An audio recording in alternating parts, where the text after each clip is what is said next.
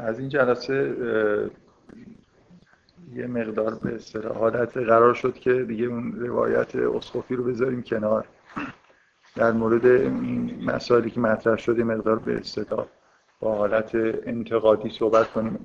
انتقادی معنیش این نیست که فقط بدیا رو بگیم. یعنی شما وقتی که مکتبی رو می‌خواید مکتب فکری رو نقد بکنید خب طبعا توی نقدتون می‌خواید ارزش گذاری بکنید مثلا. بعضی از حرفا درستن بعضی ها غلطن بعضی ها خیلی جالبن خوبن به هر حال یعنی ممکنه نقاط قوت رو روش من بخوام تاکید بکنم و در این حال از نقاط ضعف صحبت بکنم. و اینجوری نیست که برای انتقاد کردن نقادی کردن معنیش این نیست که فقط بگیم که عقاید غلط کدوم ها بوده من اتفاقا بدم نمیاد که در قبل از اینکه وارد حرفایی بشم که خب ممکن بیشتر جنبه منفی داشته باشه به بعضی از نقاط مثبت اشاره بکنم. بعد سعی می‌کنم در طول جلسات هم این کار رو ادامه بدم. حالا فعلا شروع می‌کنم با اینکه به یه بخش مثبتی از مفاهیمی که تو مسیحیت در واقع مطرح است و نوع نگاه مسیحی به مسائل در واقع با همچین حرفای شروع می‌کنم. من فکر می‌کنم نقطه قوت خیلی خیلی مهم مسیحیت. این وابستگی شدید مسیحیت به شخصیت حضرت مسیح که به معنای واقعی کلمه نقطه قوت یعنی اون الگوی رفتاری که توی مسیحیت وجود داره تصویری که از مسیح ساخته شده به معنای مطلق کلمه تصویر خیلی خیلی جذابی و اگه به هر حال بخوایم از نظر اخلاقی یه برآوردی داشته باشیم من فکر می‌کنم مسیحیت نمره خیلی خوبی می‌گیره برای خاطر اینکه یه الگوی اخلاقی فوق العاده با ارزش رو در واقع مطرح کرده. شما مشابه شخصیت مسیح رو حالا تقریبا توی هیچ مکتبی نمی‌بینید. نوع کمالی که برای کمال اخلاقی که توسط مسیح در واقع یه جوری ترسیم میشه برای انسان اون حالت به اصطلاح رحمت و مهربانی و دعوتی که مسیح به عشق به خداوند و عشق به هم نوع می‌کنه. اون حالتی که توی کتاب مقدس به هر حال توصیف میشه که مسیح نسبت به احکام به معنای احکام توجه داره. نه به زواهر. اینا در مجموع من نمی‌خوام وارد جزئیات بشم ولی اون حس تقدس و آسمانی بودنی که نسبت به مسیح وجود داره به هر حال باعث تعالی اخلاقی میشه و شده. من فکر می‌کنم مسیحیت در طول تاریخ محصولات اینجوری داشته. انسانهایی که با همین ایمان آوردن و زندگی کردن با این شمایل مسیح با این تصور خاصی که از مسیح در کتاب مقدس و در آثار مسیحی دیگه هست به کمال رسیدن نظر اخلاقی به یه حالت تسکیه دست پیدا کردن. بنابراین حالا من چون بیشتر طبعا حرفام جنبه انتقادی به معنای این پیدا می‌کنه که نقاط ضعف رو میگم میل دارم که گاهگداری حرفایی توی این مایه ها بذارم که فراموش نشه که به حال مکتب مسیحیت اعتقادات مسیحی همشون اعتقادات ضعیفی نیستن حداقل از نظر اخلاقی. فکر می‌کنم خیلی مهمه. شما در هر مکتبی هر مکتبی که یه جوری حالت حالا دینه یا به هر حال به نوعی جهان شمول شامل یه سری ایدئولوژی هایی میشه مثلا الگوی اخلاقی و رفتاری می‌خواد ارائه بده. این نکته خیلی مهم اینه که به طور تلویحی یا به طور سریح به هر حال در این مکتب در هر مکتبی یه الگوی کمال به وجود میاد. شما حتی مارکسیستان به هر حال انسان کامل رو شاید مثلا مبحثی تحت عنوان انسان کامل ندارن. ولی توی مکتب مارکسیسم یه جور مثلا الگوی انقلابی بودن انسان انقلابی کسی که برای عدالت میجنگه وجود داره و طبعا آدمایی که توی مثلا نهضت های مارکسیستی هستن به نوعی از این الگوی اخلاقی انگار دارن پیروی می‌کنن ولو اینکه این الگوی اخلاقی خیلی رسمی ارائه نشده باشه. در مسیحیت به هر حال الگوی اخلاقی فوق العاده جذاب وجود داره. من فکر می‌کنم این نقطه قوت مهمی برای مسیحیته. شما در اسلام اینطوری نیست که الگوی اخلاقی وجود نداشته باشه ولی تأکید مسلمان ها مثلا فرض کنید رو شخصیت پیغمبر به عنوان الگوی اخلاقی خیلی خیلی کمتر از تأکید مسیحی ها روی شخصیت و منش خود حضرت مسیح. یعنی پیغمبر ما بنا به نوع نگاهی که ما به دین داریم اون مرکزیتی که مسیح در مسیحیت داره رو نداره. یعنی ما مثلا فرض کن به هر حال هم ارز یا حتی شاید بالاتر از ارجایی که به خود پیغمبر میدیم به قرآن ارجا میدیم. یعنی یه متن از نظر ما متن مقدس چیزهایی که توش هست. الگوهایی که اون تو ارائه شده به نوعی الگوهای مقدس هستن.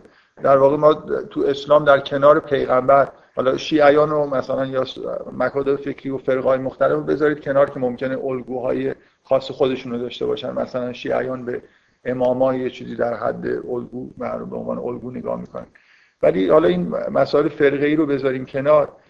غیر از پیغمبر شما با توجه به اهمیتی که اسلام به قرآن میده توی خود قرآن پیامبران دیگه هم هستن که یه جور هم ارز با پیغمبر شمرده میشن و شاید حتی اگه قرآن مطالعه بکنید لاقل در نگاه اول اون الگوی اخلاقی بودن رو بیشتر توی پیغمبرهای دیگه می‌بینید تا توی پیغمبر اسلام. دقت می‌کنید؟ یعنی قرآن مثلا داستانهای قرآن که تحت تاثیر قرار میده آدم و وقتی داره می‌خونه مثلا ابراهیم بیشتر شخصیتش شاید تو قرآن پر رنگ به عنوان الگو یا خود حضرت مسیح یا مثلا فرض کنید سایر پیامبران. و کمتر شما می‌بینید که قرآن تاکید این, این شکلی داشته باشه روی پیغمبر به عنوان الگوی منسجم اخلاقی و رفتاری. ولو اینکه رسما به عنوان الگو معرفی میشه. ولی شما نمی‌بینید داستانهایی در مورد پیغمبر توی قرآن ثبت شده باشه که جنبه مثلا تعالی پیغمبر رو بخواد برسونه نظر اخلاقی. خیلی وقتا تو قرآن می‌بینید که دیالوگی بین خداوند و پیغمبر هست که حالت معاخذه داره. دقت می‌کنید؟ واقعا این شکلی نیست که توی قرآن شما بگید که از پیغمبر ما یه الگوی جداگانه اخلاقی که مثلا برتر از سایر پیامبران هست ساخته شده. به هر حال ستایش از پیغمبر در قرآن وجود داره داستانهایی وجود داره اشاره به ماجراهای تاریخی وجود داره که شما پیغمبر رو به معنای واقعی کلمه می‌شناسید ولی در عین حال به یه معنای شاید شخصیت ابراهیم شخصیت یوسف شخصیت مثلا فرض کنید عیسی در قرآن یه حالت خاصی داره که آدم حداقل در نگاه اول بیشتر جذب اونا میشه در مقابل خود پیغمبر. پیغمبر به عنوان الگو تو قرآن توی داستان ها چندان شخصیت برجسته نیست ولی این اصلا اولا هم هر دوبار که این حرف رو زدم گفتم در نگاه اول برای خاطر اینکه فکر می‌کنم با دقت کردن شما می‌تونید در واقع درک بکنید که شخصیت پیغمبر به نوعی داره ارائه میشه منتهی خود با ظرافت و با یه وضعیت خاصی شاید به دلیل اینکه همیشه در سایر ادیان این خطر غلو آمیز شدن اعتقادات نسبت به پیامبران وجود داشته و شاید مثلا یه جوری انگاری احتیاطی وجود داره که در مورد پیغمبر همش ستایش ها حالت تلویحی و یه مقدار به اصطلاح ظریفتر پیدا کرد. به هر حال مسیحیت این حسن رو داره این قدرت خاص رو داره که یه الگوی بی نهایت مثلا قدرتمند نظر اخلاقی ارائه میده که فکر می‌کنم هر کسی که با متون مسیحی آشنا بشه با کتاب مقدس آشنا بشه تحت تاثیر این شخصیت برجسته و مقدس مسیح قرار می‌گیره. خب این به هر حال یه نکته مثبتی فکر می‌کنم مسیحی بودن شاید بیشتر از هر چیزی عاشق مسیح بودن و عاشق همین الگوی ارائه شده در کتاب مقدس بودنه. بنابراین خب میشه گفت که اینجا یه نکته مثبت خیلی خوب وجود داره. من همینجور به تدریج به یه نکات مثبتی اشاره می‌کنم. حالا به یه نکته دیگه هم می‌خوام در همین ابتدا اشاره بکنم که در واقع من احساسم اینه که مسلمونا در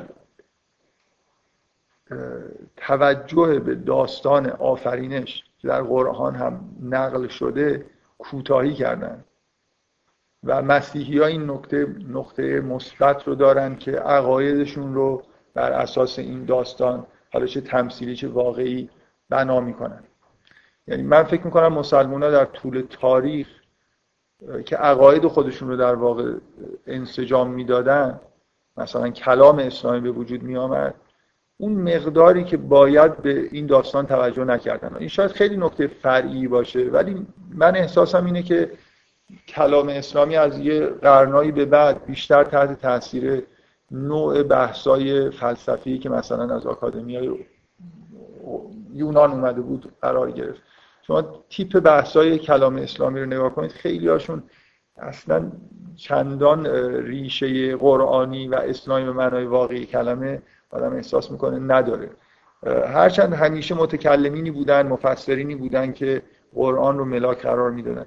ولی به هر حال من فکر می‌کنم اون مقداری که توی مسیحیت توجه به این داستان وجود داره و ازش نتیجه گیری میشه در کلام اسلامی و الهیات اسلامی اون مقدار توجه نشده و من چون خودم فکر می‌کنم این داستان داستان بسیار قابل توجهیه و خیلی نتایج جالبی میشه گرفت در زمین های کلام و الهیات. احساسم اینه که این یه نقطه برتری برای مسیحی که این داستان رو در واقع ملاک حرفای خودشون قرار دادن. هرچند که حالا بعدا یه خود جلوتر بریم من سعی می‌کنم روشن بکنم که نوع استفاده ای که از داستان می‌کنن در واقع بیشتر نتیجه سوء تفاهمه و مثل اینکه داستان رو خوب نفهمیده باشن. ولی به هر حال اینم فراموش نکنیم که همون حالا خوب فهمیدن خوب نفهمیدن مسلمان ها اصولا اون مقداری که باید به این داستان توجه نکردن. با اینکه در قرآن به کرات به این داستان اشاره میشه. حتی به یه معنایی میشه گفت قرآن انگار با این داستان داره شروع میشه. یعنی شما حالا سوره هم که فاتحه الکتاب سوره بقره رو که باز می‌کنید می‌خونید. بعد از این مقدماتی هم در ابتدای سوره این داستان رو می‌خونید و فکر می‌کنم که توی فهم تمام قرآن و همون سوره به درک درست پیدا کردن از این داستان مهم این داستان. من قبلا چون در موردش صحبت کردم به خودم اجازه میدم که یه اشاره هایی به حرفایی که قبلا زدم بکنم. هرچند حالا سر وقت استفاده کردن از این داستان که رسید من مختصرا یه خورده تکرار می‌کنم که چه چیزایی در مورد این داستان قبلا گفتم. منتها خب خیلی مختصر. فکر می‌کنم توی قرآن سراحتی وجود داره که مسئله شر در این داستان جواب داده میشه. و ما توی کلام اسلامی و فلسفه اسلامی مسئله شر رو داریم. ولی من ندیدم کسی به این داستان ارجایی داده باشه. یعنی همیشه مسئله شر در همون فضای فلسفی در مورد اینکه تعریف شر چیه آیا شر وجود داره وجود نداره. ولی به هر حال من فکر می‌کنم که با سراحت در قرآن این داستان نه اینکه فقط در جواب مسئله شر اومده باشه ولی یکی از نکاتی که در واقع تو این داستان قرار روشن بشه اینه که چرا تو کره زمین این ناملایمات وجود داره. حالا کلمه شر رو به کار نبریم برای خاطر اینکه واقعا مسئله شاید وجود شر نباشه. خب حالا من شروع بحث و برای اینکه از اون بحثای داغی که در حمایت از مسیحیت کردیم یه دفعه وارد انتقاد نشیم با ملایمت یه چیزایی در جهت مثبت گفتم. حالا میریم سراغ بحثای خودم خب بذارید اول سعی کنم من حالا نمی‌خوام ادعا بکنم که خیلی به اصطلاح قواعد کلی جامع و مانعی رو می‌خوام بیان بکنم. ولی سعی کنیم حالا قبل از اینکه کارمون شروع بکنیم ببینیم به طور کلی وقتی که مکتبی رو می‌خوایم با حالت انتقادی بهش نگاه کنیم نقادی بکنیم فرق نمی‌کنه مسیحیت باشه اسلام باشه یا مارکسیسم باشه اصلا دین باشه یا غیر دین باشه. چه چیزه چه در واقع قاعده های کلی وجود داره که باید در واقع بهشون توجه بکنیم. ببین یه نکته که خیلی مهمه فکر می‌کنم یه قاعده خیلی مهم اینه که شما وقتی که با یه مجموعه از عقاید مواجه میشید مثلا فرض کنید با عقاید اسلامی یا با عقاید مارکسیستی فرق نمی‌کنه. یه مکتب فکری به شما ارائه میشه. یه کتابی می‌خونید مثلا فرض کنید در مورد مارکسیسم. و کتاب ادعا داره که داره مکتب فکری رو که توسط مارکس ارائه شده رو بیان می‌کنه.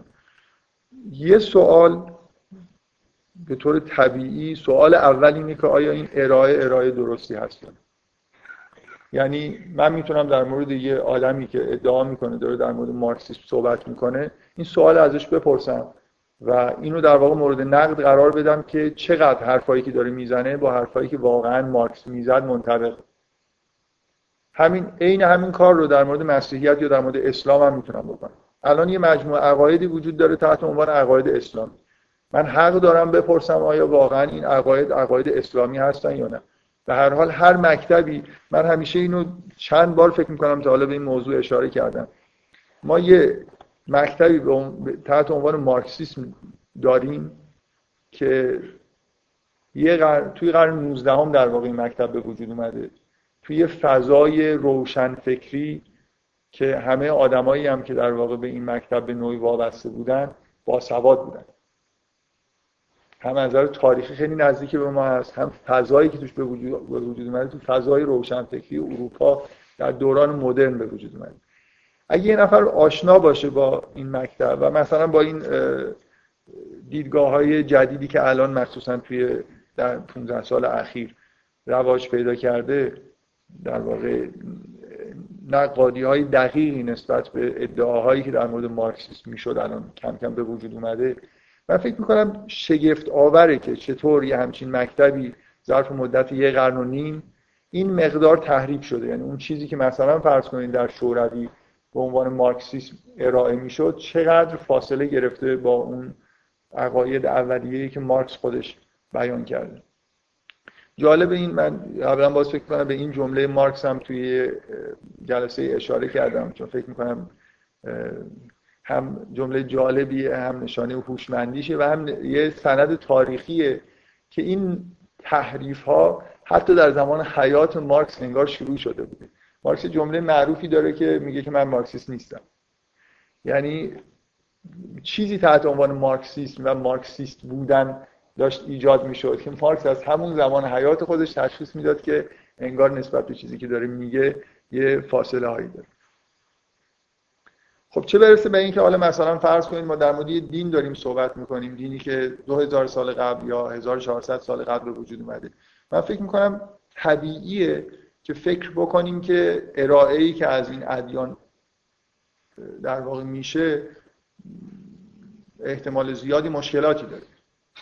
و چیکار می‌تونیم بکنیم؟ یعنی به این سوال یه سوال خیلی مشروعیه. وقتی یه نفر میاد اینجا ادعا می‌کنه که مثلا داره درباره مسیحیت صحبت می‌کنه مسیحیت رو داره ارائه می‌کنه پس یه سوال معقول و منطقی همیشه در مقابل هر ارائه این شکلی اینه که چقدر سندیت داره این حرفایی که داریم می‌زنیم اینجا.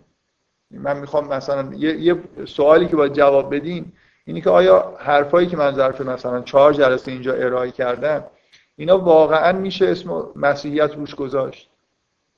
و اندازه کافی اسناد مدارکی وجود داره که مسیحیت در ابتدا این شکلی بوده یا نه؟ مثلا این شکلیه که بعدا به خودش گرفته. ببینید یه, یه, یه بحث انتقادی من می‌خوام این دوتا نوع بحث کردن رو از هم دیگه جدا بکنیم.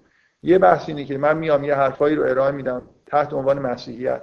یه حرف اینه که این حرفایی که زدم درستن یا غلطن؟ یکی اینه که آیا اینا همون چیزهایی هستن که باید اسم مسیحیت به خودش بگیره یا نه؟ این مثل دعوا سر اسمه. چیزی که روسا ارائه می‌کردن یه مجموعه عقایدی بود. حالا بهش می‌گفتن اول عنوان مارکسیسم لنینیسم رو بهش دادن بعد دیگه حالا یه چیزایی اومد تحت عنوان استالینیسم. اینا حالا به هر حال فکر می‌کردن که چیزی که دارن میگن به نوعی یه جور یه جور مارکسیسم. من می‌تونم مستقیما بحث بکنم که حرفاتون غلطه بدون اینکه هیچ مطالعه تاریخی بکنم که آیا مارکس این حرفا رو می‌زده یا نمی‌زده. یه بحث کاملا جداست دیگه. من ولی به هر حال اون یکی بحث هم بحث مهمیه مخصوصا در مورد ادیان. آیا واقعا این حرفایی که داره گفته میشه هر... ممکنه حرفایی که تحت عنوان مسیحیت دارین حرفای درستیه ولی یه نفر بیاد بگه که اینا حرفای مسیحیت در قرن اول نیست. اینا مثلا در قرن سوم کم کم اصلاح کردن یه حرفایی رو و به اینجا رسید. ها مثل اینکه تکامل پید... یا تحریف شده به معنای منفیشه. یعنی اولی حرفای خوبی می‌زدن بعدا به اینجا رسید که این حرفا مثلا اشتباهه دقت می‌کنید. به هر حال این دوتا موضوع رو از همدیگه تفکیک بکنیم.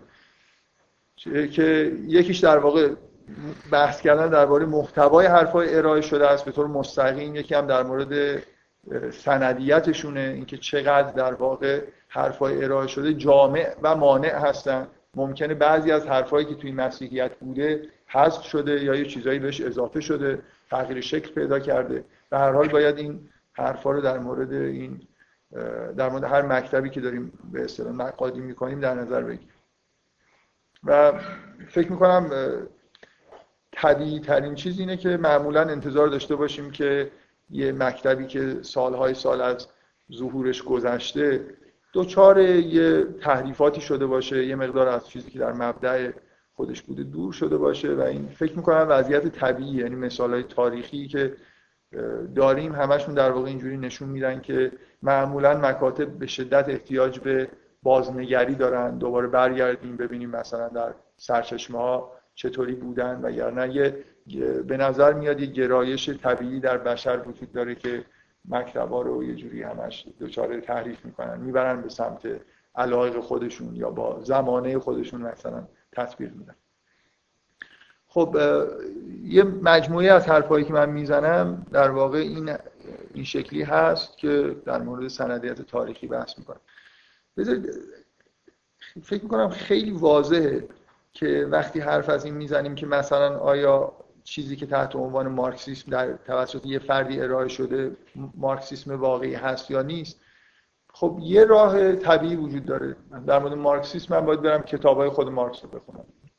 ببینم در همون دوران که خود این آدم یه مجموعه کتابایی داره همش هم در واقع درست و حسابی به دست ما رسیده و من می‌تونم قضاوت بکنم که آیا این حرفایی که گفته میشه تحت عنوان مارکسیسم اینا واقعا حرفای مارکس هست یا نیست.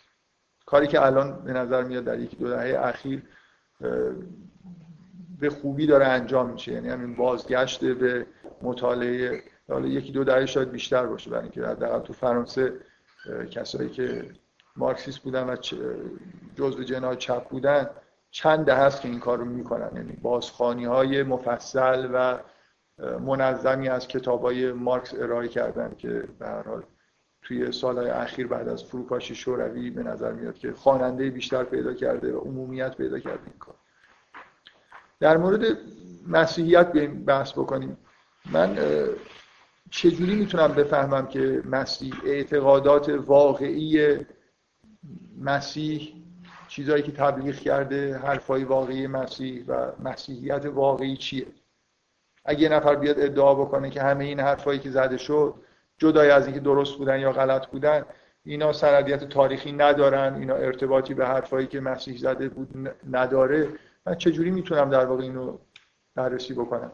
طبیعیه که باید دنبال اسناد و مدارک باشم دیگه راه دیگه ای دارم. به نظر میاد که تنها راه موجود اینه که من به نوعی برگردم ببینم که مجموعه چیزهایی که باقی مونده از اون دوران گواهی میده به اینکه آیا حرفای اولی اینا بوده یا حرفای اولی اینا نبوده. مسیحی یا من قبلا اشاره کردم که اینجوری نگاه نمی‌کنن.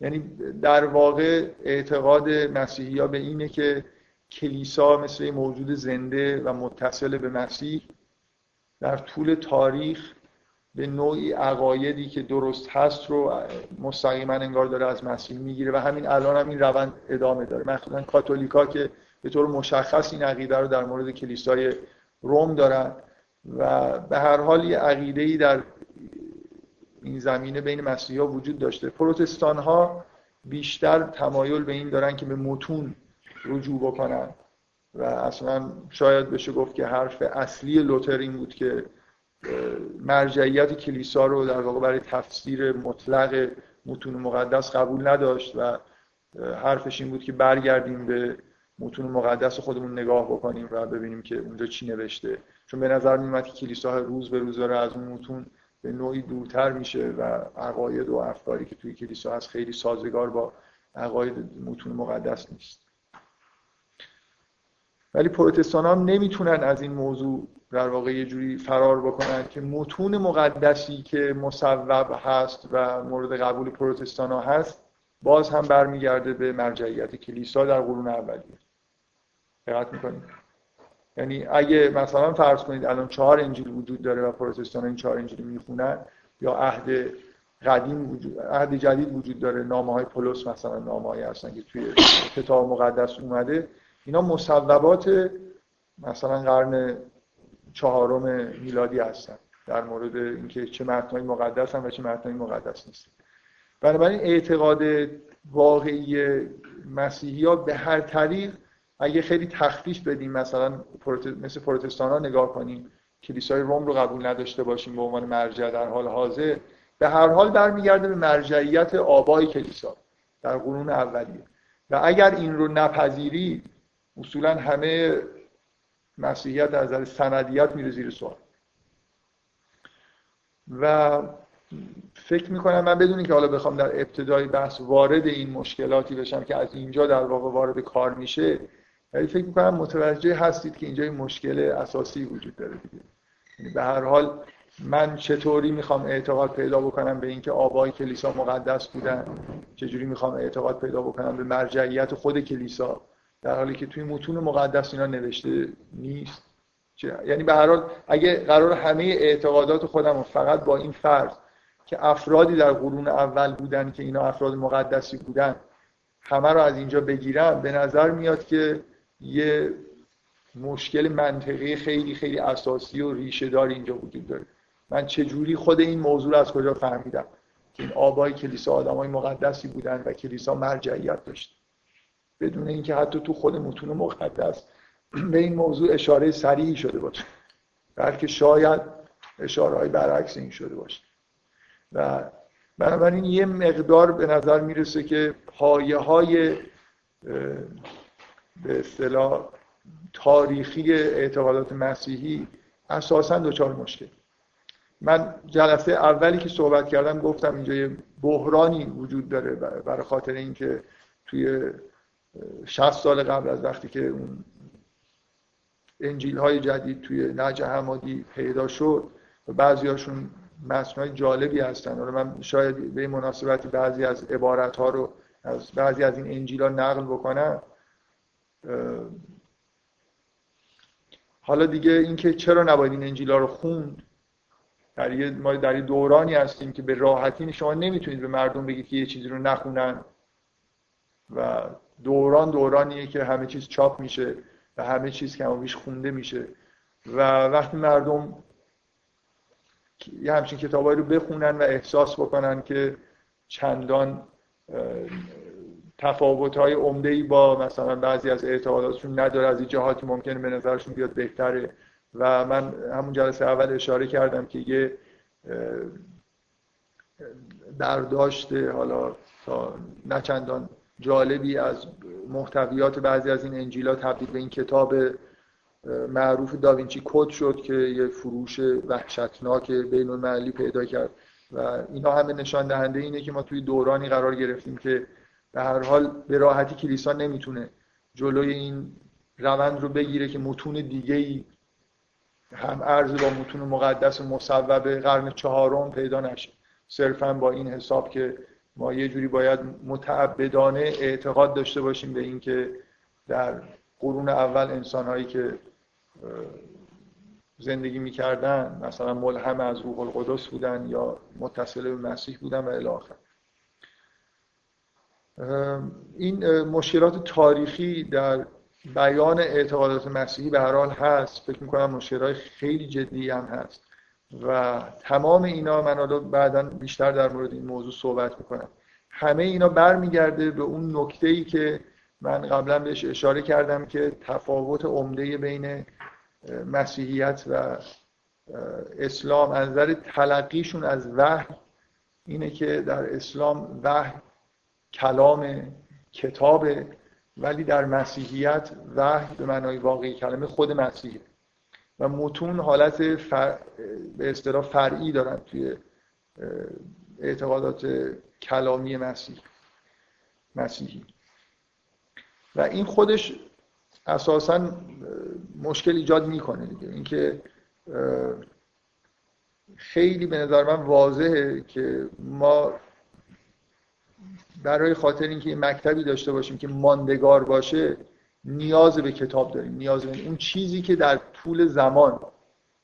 در واقع این انگار اون چیزی که تو این دنیا وجود داره و زمان رو میشکنه این حصار زمان رو و رابطه بین گذشته و آینده رو برقرار می‌کنه کتاب. شما اگر مسیح رو هم می‌شناسید با واسطه کتاب دارید می‌شناسید. باید, باید یک کلامی وجود داشته باشین در این از نظر من نقطه برتری مطلق اسلام نسبت به مسیحیت که اینجا ما با یه وحی مکتوب مواجه هستیم با این اعتقاد که این وحی کلام خداست و تحریف نشده. اسناد و مدارک خیلی قوی داریم در مورد سندیت به اصطلاح قرآن. و این نقطه ضعف خیلی جدی مسیحیت هم در اعتقاداتشون هم از نظر اصطلاح همین سند قرار دادن مکتوبات. چون به هر حال شما حتی اگه می‌خواید به آبای کلیسا هم رجوع بکنید مجبورید از مکتوبات استفاده بکنید. من می‌خوام بگم این مسیحیت کاری نمی‌کنه به غیر از اینکه به هر حال داره از مکتوبات قرون اولیه خودش استفاده می‌کنه. نمیشه فرار کرد. شما وقتی مکتب تأسیس می‌کنید نمی‌تونید فرار بکنید از ایجاد سندهای مکتوب. یعنی اگر مسیحیت طبق اعتقادات مثلا الهیاتی خودش وحی رو خود حضرت عیسی می‌دونه به هر حال ارتباط من در این زمان که الان هستم با اون وحیی که حضرت عیسی بوده باز داره با واسطه کتاب صورت می‌گیره. کتابایی که چندان سندیت نداره. یعنی من می‌خوام بگم از نظر فلسفی شما نمی‌تونید این مرجعیت کتاب و اسناد مکتوب رو هاشا بکنید.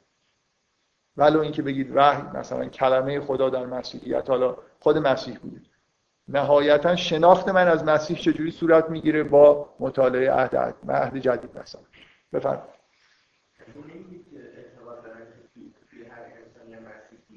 آره شناخت محدود به کتاب نیستش خود مسیح هم وجود شما هست می‌تونه کمک آره ولی اعتقادات کلامی مسیحی در وجود من وجود نداره. اون حد اکثر چیزی که شما دارید میگید اینه که من می‌تونم از نظر به عنوان الگوی اخلاقی کتاب مقدس کاری که باید انجام بده اینه که مثل اینکه یه سویچی رو بزنه و یه چیزی رو در وجود شما روشن بکنه. ولی تسلیس در وجود شما نیست و صدها عقیده ریز و درشتی که در مورد فدیه دادن مسیح مسکوب شدن مسیح اینا چیزایی نیست که در وجود من شما باشه. حد اکثر اون هر وقتی کار می‌کنه که داریم از الگوی اخلاقی صحبت می‌کنیم. اینکه کتاب عهد عتیق ممکنه کفایت بکنه برای اینکه الگوی اخلاقی رو به دلیل اینکه در وجود من حک شده روشن بکنه. ولی حرف از مجموعه عقاید مکتب. حرف در مورد اینه که الان من از کجا تشخیص بدم که تسلیس جز عقاید مسیحی هست یا نیست؟ اگه به وجود خودم هرچی نگاه بکنم که چیزی در رد و قبولش حالا اگه در ردش نبینم در قبولش نمی‌بینم. نمی‌دونم شاید کسی ادعا بکنه که در قلب خودش مثلا اعتقاد به تسلیس رو پیدا می‌کنه. ولی به هر حال نکته مهم به نظر من اینه که همین الان مسیحی ها دارن از انواع اقسام سندهای مکتوب استفاده می‌کنن. خلاصه وقتی که دارن عقایدشون رو بیان می‌کنن رجوع می‌کنن به سندی که در شورای نیقیه تصویب شد. اون مصوبه رو مقدس می‌دونن به دلیل اینکه آبا نزدیک به دوران مسیح مثلا مربوط به هزار مربوط به سال 325 میلادی میشه اوایل مثلا نیمه اول قرن چهارم هنوز خیلی دور نه 300 سال هنوز نگذشته از دوران مثلا مسلوب شدن مسیح. یعنی این من می‌خوام بگم که یه نکته خیلی واضح وجود داره اونم اینه که ما هیچ وقت از این حجاب زبان و اسناد و مدارک نمی‌تونیم فرار بکنیم. خارج از این به چیزی اعتقاد پیدا بکنیم مکتبی پیدا بکنیم مکتب رو تثبیت بکنیم. مکتوبات مهمن زبان مهمه.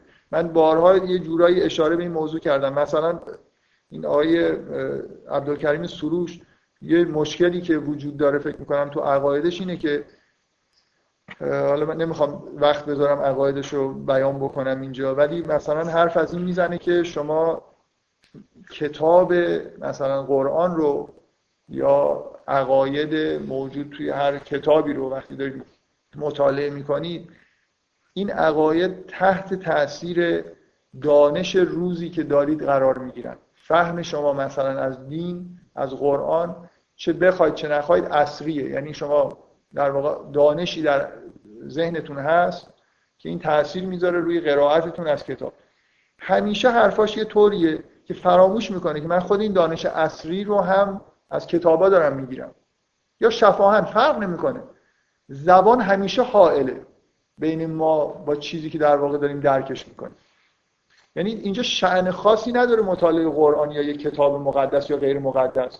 با یاد گرفتن فیزیک یا مثلا فهمیدن حرفایی که در عصر خودم یاد گرفتم. دقت می‌کنید حالا به هر حال این اینکه ما نمی‌تونیم فرار بکنیم از اینکه در زبان داریم زندگی می‌کنیم این نکته بسیار مهمیه که در واقع فکر می‌کنم شاید نقطه ضعف محوری کل افکار و عقاید مسیحی این در واقع دور شدن از اینکه این رو ما درک بکنیم که مکتب احتیاج به اسناد مکتوب داره. گفتن این که به آبای کلیسا رجوع می‌کنیم اصلا معنی نمیده. آبای کلیسا حد اکثر 300 400 سال بعد از مسیح هستن. خلاصه داریم به اسناد و مدارک باقی مونده از آبای کلیسا رجوع می‌کنیم. من که آبای کلیسا رو الان ندارم. حتی اگه باشن هم شفا هم با من حرف بزنن یه جوری دارم به سندیت مثلا کلامشون رجوع می‌کنن. این به هر حال وجود وجود یا عدم وجود اسناد و مدارک در بررسی هر مکتبی این مسئله خیلی مهمی. یعنی مکتبی که به اسناد و مدارک کافی ارجاع نمی‌کنه برای بیان عقاید خودش در حال این نقطه ضعف اساسی براش محسوب میشه. منظورتون از نظر اینکه قرن دوم. بعد نیست سند از نظر قدیمی بودن. ولی خب متاسفانه یا خوشبختانه اسناد پیدا شده توی نجه حمادی هم مال قرن دوم هست یعنی تقریبا فکر می‌کنم الان اگه اشتباه نکنم نسخه انجیل توماسی که پیدا شده اگه اشتباه نکنم قدیمی ترین نسخه مکتوب بین همه انجیلا از نظر نسخه شناسی نه از نظر تاریخ نگارش. مثلا به نظر میاد انجیل مرقس شاید از نظر تاریخ نگارش انجیل واقعیش شاید قدیمی تر از توماس باشه یا به هر حال اینجا شک و تردیدایی وجود داره. یا مثلا یه انجیل فرضی تحت عنوان کیو هست که احتمالا قبل از مرقس نوشته شده. ولی بین اسناد موجود به نظر میاد که حالا اعتقاد عده زیادی ظاهرا اینه که توماس قدیمی ترین سند موجود.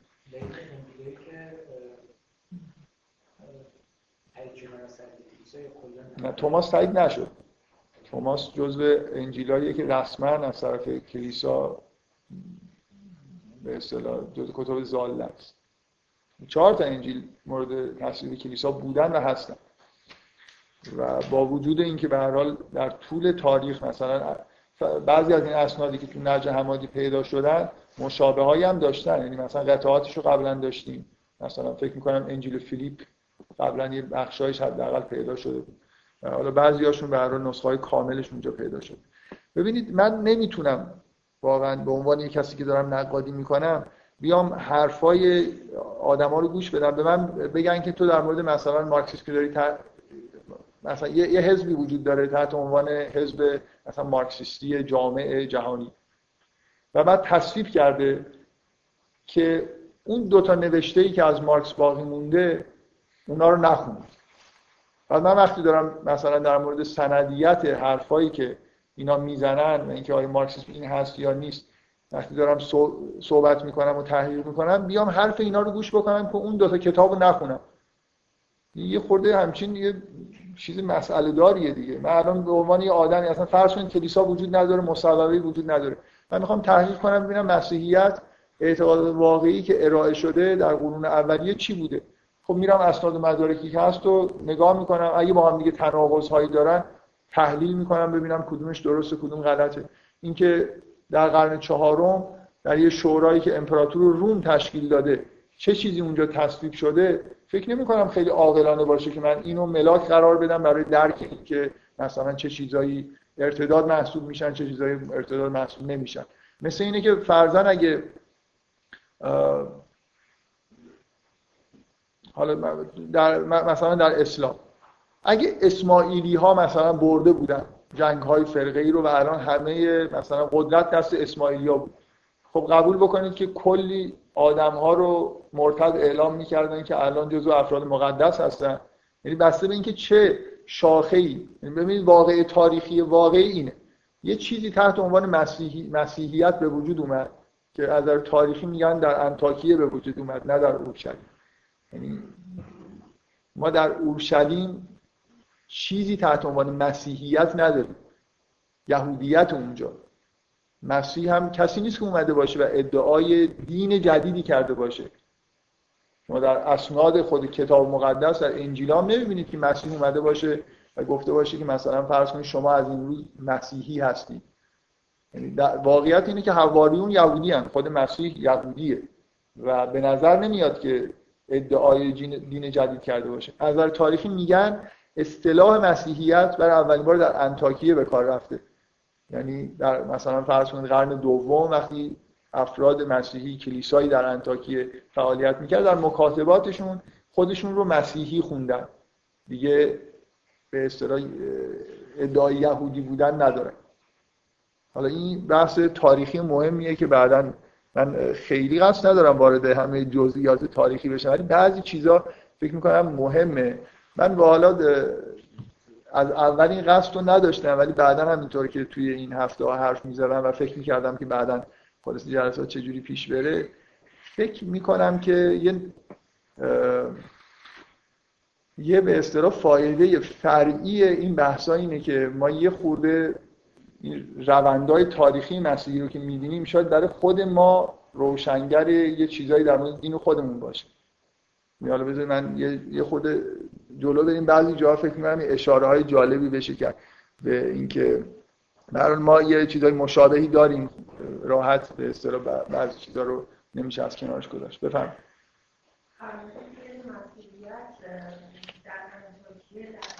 واژه مسیحیت برای اولین بار طبق اسناد تاریخی در نامه های مکتوبی که توی انتاکیه جمعیت مسیحیان انتاکیه در واقع اینجا بودن این واژه رو به کار بردن در مورد خودشون. خودشون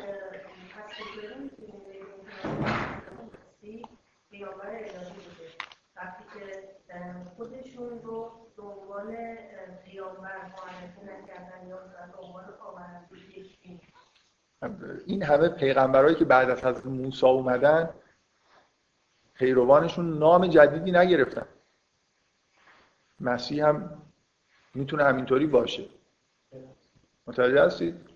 مسیحی که ادعای پیامبری می‌کرد. نه اینکه ادعای پیامبری نمی‌کرد. لاقل ما که معتقدیم مسیح پیامبر بود و ادعای پیامبری می‌کرد. داوود هم پیامبر بود. و خیلی های دیگه هم پیامبر بودن بعد از موسی معنی نداره که من معنیش این نیست که اگر من فرض کنید یه نفر قبول بکنم کسی ادعای پیامبری می‌کنه ادعا بکنه که دین جدیدی دارم و شما باید از این بعد مثلا داوودی حساب بشید داوودیت مثلا. خب. توی آیاتی که مطرح شده حضرت مسیح که حضرت مسیح صحبت شروع صحبت کردن کردن و درود فرستادن در خودشون و در ولادتشون و خب خب. همه اینها رو خب گفتن من پیغمبرم.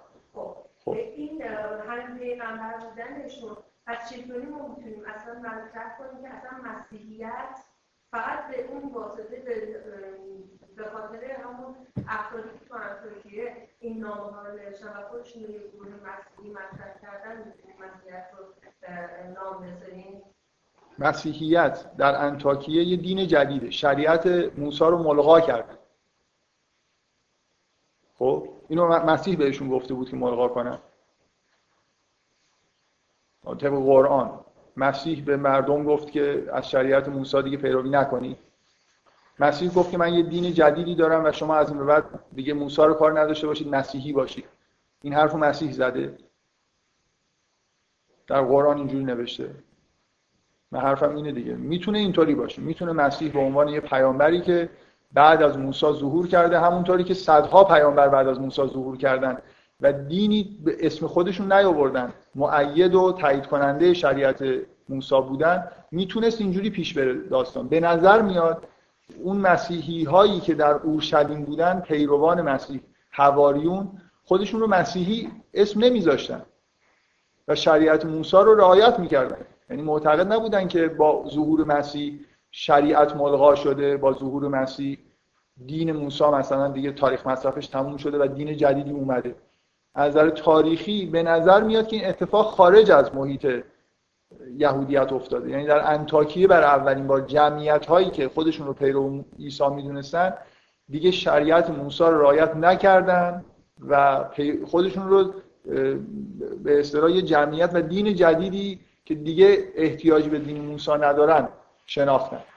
این چیزیه که من فکر می‌کنم که به هر حال جای صحبت کردن داره. به راحتی شما نمی‌تونید بگید که در قرآن مثلا صرف اینکه مسیح به عنوان پیامبر مطرح شده این معنیش اینه که پس پیروانش باید مسیحی نام بگیرن.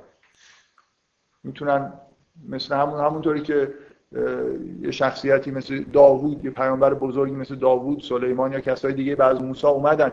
ولی یهودیت از بین نرفت می‌تونست اتفاق اتفاق تاریخی اینجوری پیش بره. به نظر میاد ادعاهایی وجود داره. من وقتی که اینجوری نقل می‌کنم واقعا معنیش این نیست که خودم دارم تایید می‌کنم. به نظر به نظر میاد اسناد تاریخی اینجوری گواهی میدن که در اورشلیم و در فضای یهودیت واژه مسیحیت اصلا وجود نداشته. مثلا الذین قالو انا نصارا. اونایی که گفتند ما نصارا هستیم. یعنی از این بر نمیاد باز اینکه شما در قرآن می‌خونید که مسیح رو فرستادیم به سوی بنی اسرائیل. و گفت من کسی هستم که مثلا موسی رو دارم تایید می‌کنم. دقت می‌کنید. من می‌خوام بگم ضرورتا از برای بحث تاریخی دیگه. آیا افرادی که حواریون و کسانی که به مسیح ایمان آورده بودن به عنوان پیامبر از ابتدا خودشون رو پیرو دین جدید می‌دونستن یا نه؟ اون قسمتی که آیه چیز هستش مسیح میگه به حواری که من انصاری الله و این قسمت کلمه نصارا از نیومده؟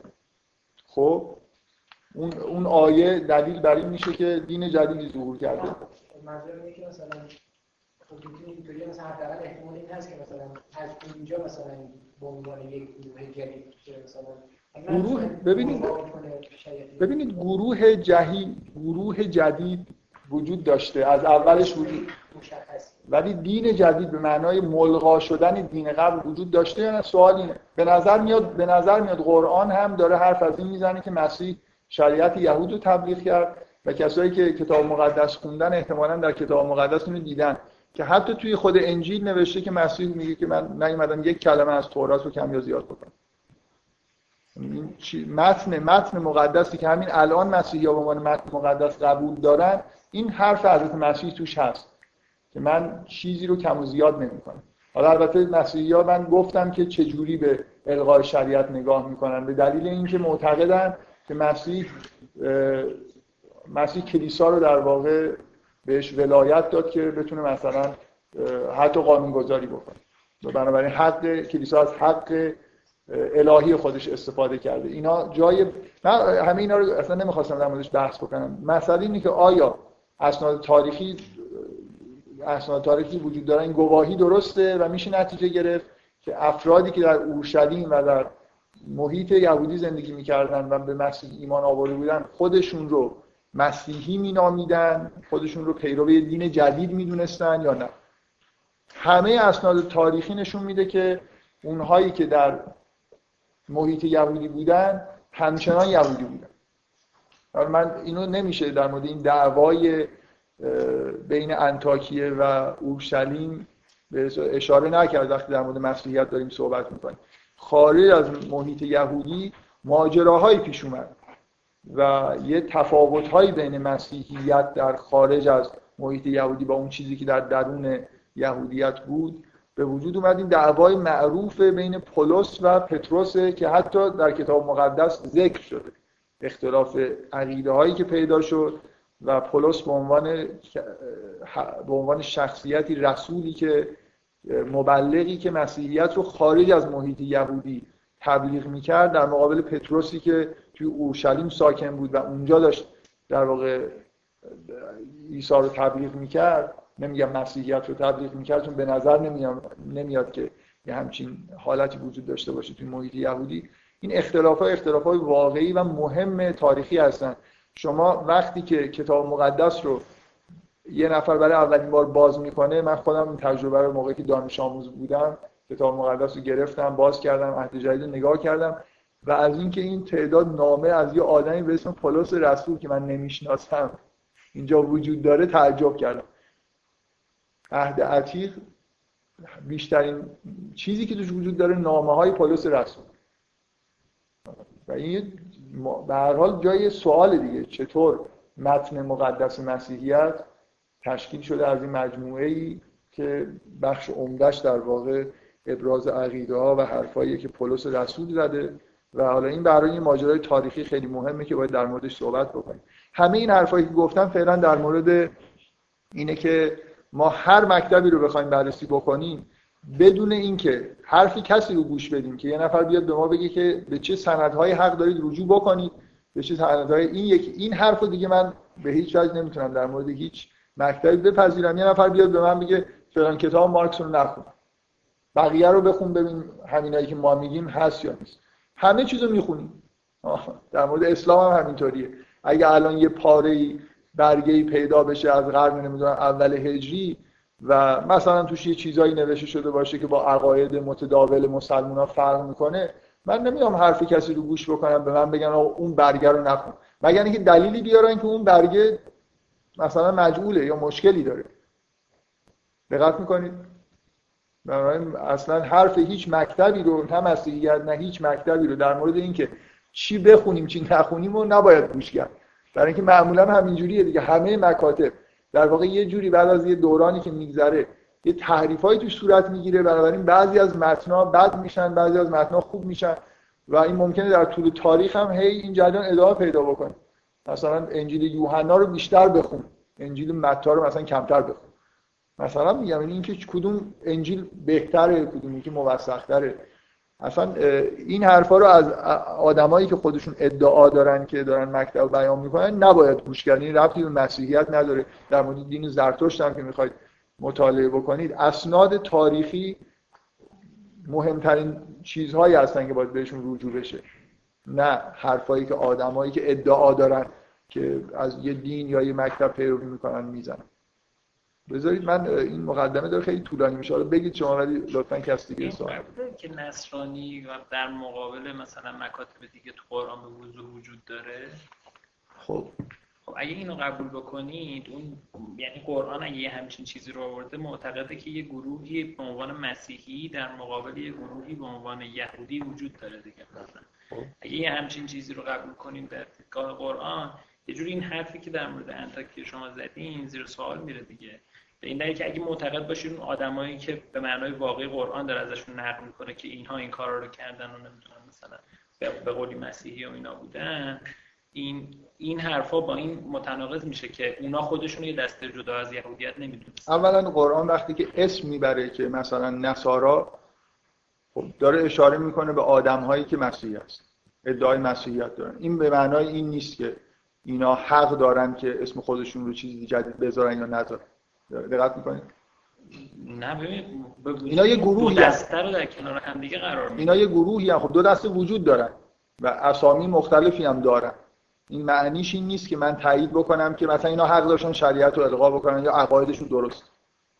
این انتکی کی اومده بعد از بذارید داره بحث تاریخ من یه چیزی گفتم و ظاهرا بیش از اندازه جالب بود. اینقدر از این چیزها هست در مورد تاریخ مسیحیت که یکی دوتا نیست. یعنی ابهاما و به اصطلاح حرفایی که تحقیقات تاریخی نشون میدن در مورد روند شکل گیریه این وقتی که یه عقاید یه مکتبی حدود سه چهار قرن بعد از ظهورش شکل گرفته و تصویب شده خب واقعا خودش یه نقطه ضعف بزرگه دیگه. اگه فردای روزی که مثلا از مسیح مصلوب شد یا به آسمان صعود کرد عقاید تصویب می‌کردن احتمالا تا حالا هزار جور دخل تصرف توش شده بود یا تو همون مدت ممکن بود؟ شما در مورد پیامبر اسلام می‌بینید که حالا به هر حال حداقل ما اینو می‌دونیم. بدون اینکه بخوایم وارد بحث‌های فرقه‌ای بشیم چند ساعت مثلا بعد از فوت ایشون داشته یه تغییر تحولات اینجا صورت می‌گرفته. چه برسه حالا مثلا در سال 325 میلادی اولین سند مهم مسیحیت مثلا به وجود اومده مصوب شده یا مثلا عهد عتیق در قرن چهارم شکل فعلی خودش رو پیدا کرده.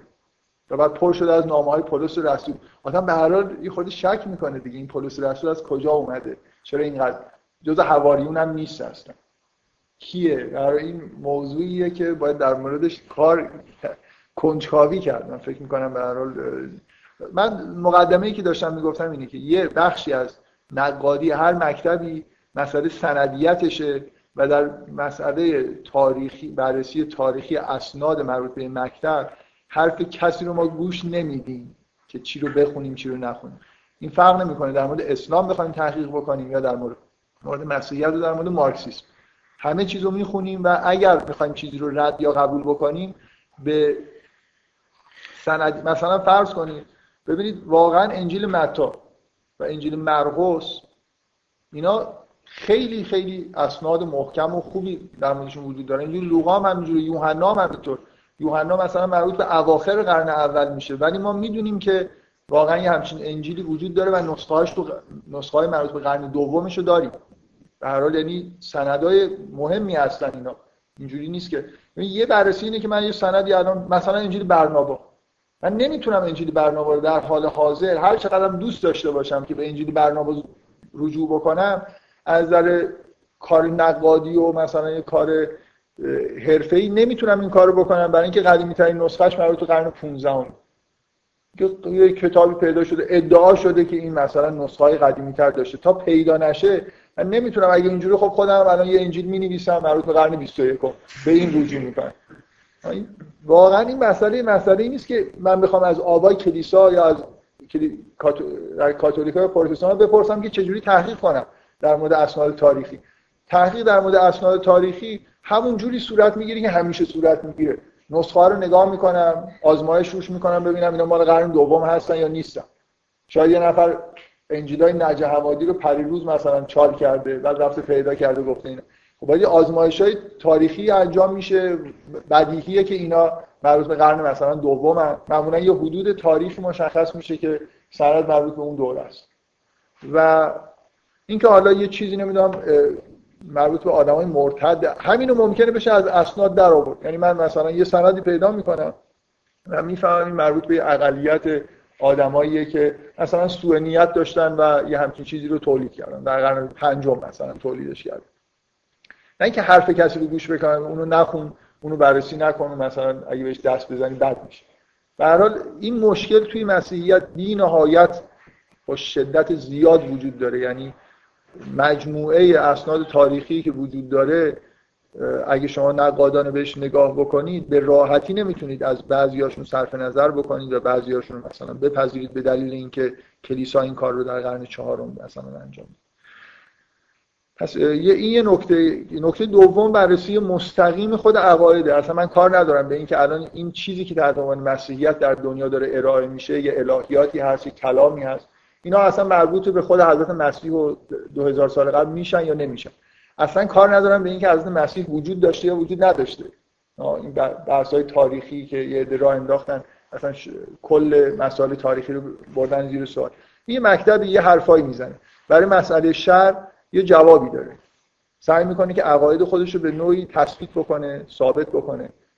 لزومی نداره که من همیشه وقتی دارم به حرفای مکتب نگاه می‌کنم هی دنبال این باشم که آیا مثلا این استدلال مربوط به مسئله شر رو استفاده از داستان خلقت انسان در توجیه عقاید مسیحی رو کی اولین بار گفته؟ آگوستین گفته یا نمی‌دونم در قرن هفتم گفته شده یا قرن 21 اگه همین امروز هم یه نفر گفته باشه موجهه که اینو گوش بدیم دیگه. من می‌خوام ببینم این استدلال استدلال درستی هست کار می‌کنه این چیزی که می‌خوام ثابت می‌کنه احتیاج به دلایل تاریخی ندارم.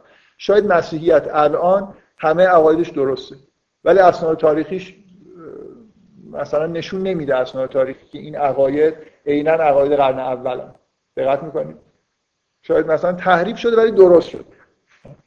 چیز تحریف شده ای که به سمت کمال رفته. مثلا افرادی که تو قرن اول بودن خوب نمیفهمیدن بعدا مسیح و روح القدس در طول تاریخ کم کم عقاید رو اصلاح کرده و نهایتا به یه عقاید درست مسیحی رسیدیم. اینم یه ورژن بحث کردن دیگه. بنابراین این دوتا رو از هم دیگه از اول تفکیک بکنیم. هر دوتاش به نظر من لازمه. چون به هر حال برای از برای مسیحی مهمه که خودشون رو ارجاع بدن به حضرت مسیح. یعنی حاضر نیستن قبول بکنن که عقایدشون درسته ولی این عقاید عقاید اولیه مثلا آبای کلیسا یا خود از مسیح نیست. پس حالا این دوتا نکته رو به هر حال باید کنار هم دیگه بررسی بکنیم. یه بخشی از بحث که من سعی می‌کنم از اینجا شروع بکنم اینه که مستقیما در مورد خود عقاید صحبت بکنیم در مورد استدلالایی که وجود داره صحبت بکنیم و سعی بکنیم بفهمیم که آیا این عقاید خودشون درست هستن یا غلط هستن. مثلا راه حلی که برای مسئله شر پیشنهاد شده چقدر واقعا مسئله رو حل می‌کنه یا برداشت خاصی که از داستان خلقت انسان وجود داره چقدر درسته. خود اعتقاد به یه چیزی مثل تسلیس چقدر معقوله. لازم نیست من اسنادی اسناد بررسی بکنم ببینم تسلیس اولین بار کی گفته یا کی نگفته. اعتقاد به هم چیزی معقول هست یا نه. ببینید هر دوتاش باز در مورد مثلا تسلیسی داریم بحث می‌کنیم هر دو تا سوال مطرحه. آیا تسلیس اعتقاد درستی یا غلطه و استدلالایی که در موردش وجود داره استدلالای درست و غلطه باز اینا هم میشه تفکیک کرد اصلا ممکنه استدلالا غلطن ولی عقیده درست باشه. من خودم شاید الان یه استدلال آوردم مثلا ثابتش کردم با استفاده از ریاضیات تسلیس دیگه با مثلثات مثلا آره. ولی اینکه استدلالای خودشون تا چه حد مثلا کفایت می‌کنه برای اینکه تسلیس تثبیت بشه. این یه بحثه. یه بحث اینه که تسلیس در چه قرنی به وجود اومده. اسناد مدارک رو نگاه می‌کنیم ببینیم آیا مثلا در کتاب عهد عتیق تسلیس وجود داره. آیا در قرن اول و دوم کسی از تسلیس صحبت کرده نکرده کی این به اصطلاح عقاید شروع شدن؟ اینم خب یه بحث. اگه مثلا فرض کنید عقیده به تسلیس قرن 15 هم شروع شده بود فرق می‌کرد با اینکه در اولین مدارکی که از مسیحیت به جا اومده یه هم چیزی رو توش ببینم. و الان مسئله است که ما در عهد جدید تصویص نداریم به اون معنایی که باید داشته باشیم. یعنی شما اشاره های مبهمی یه جایی می‌بینید که شاید بشه اینا رو اشاره به اعتقادات مربوط به تسلیس دونست. مسئله است دیگه. من یه کتاب مقدس دارم. مثل اینکه فرزن قرآن کتاب مقدس در مورد توحید حرف نداره ولی مثلا ما در مورد معاد صحبت نکرده باشه ولی یکی از اصول دین ما مثلا معاد. باید اگر ممکنه شما بگید هم چیزی ممکنه من باید توجیه بکنم که چرا این اتفاق افتاده؟ چرا در عهد جدید اشاره های روشنی به تسلیس وجود نداره. در انجیل ها مثلا. خب در مورد خود عقاید هم پس یه بحث تاریخی داریم ولی باز این جدایه به از بحث کردن در مورد خود عقاید و استدلالایی که در مورد اون عقاید آوردیم.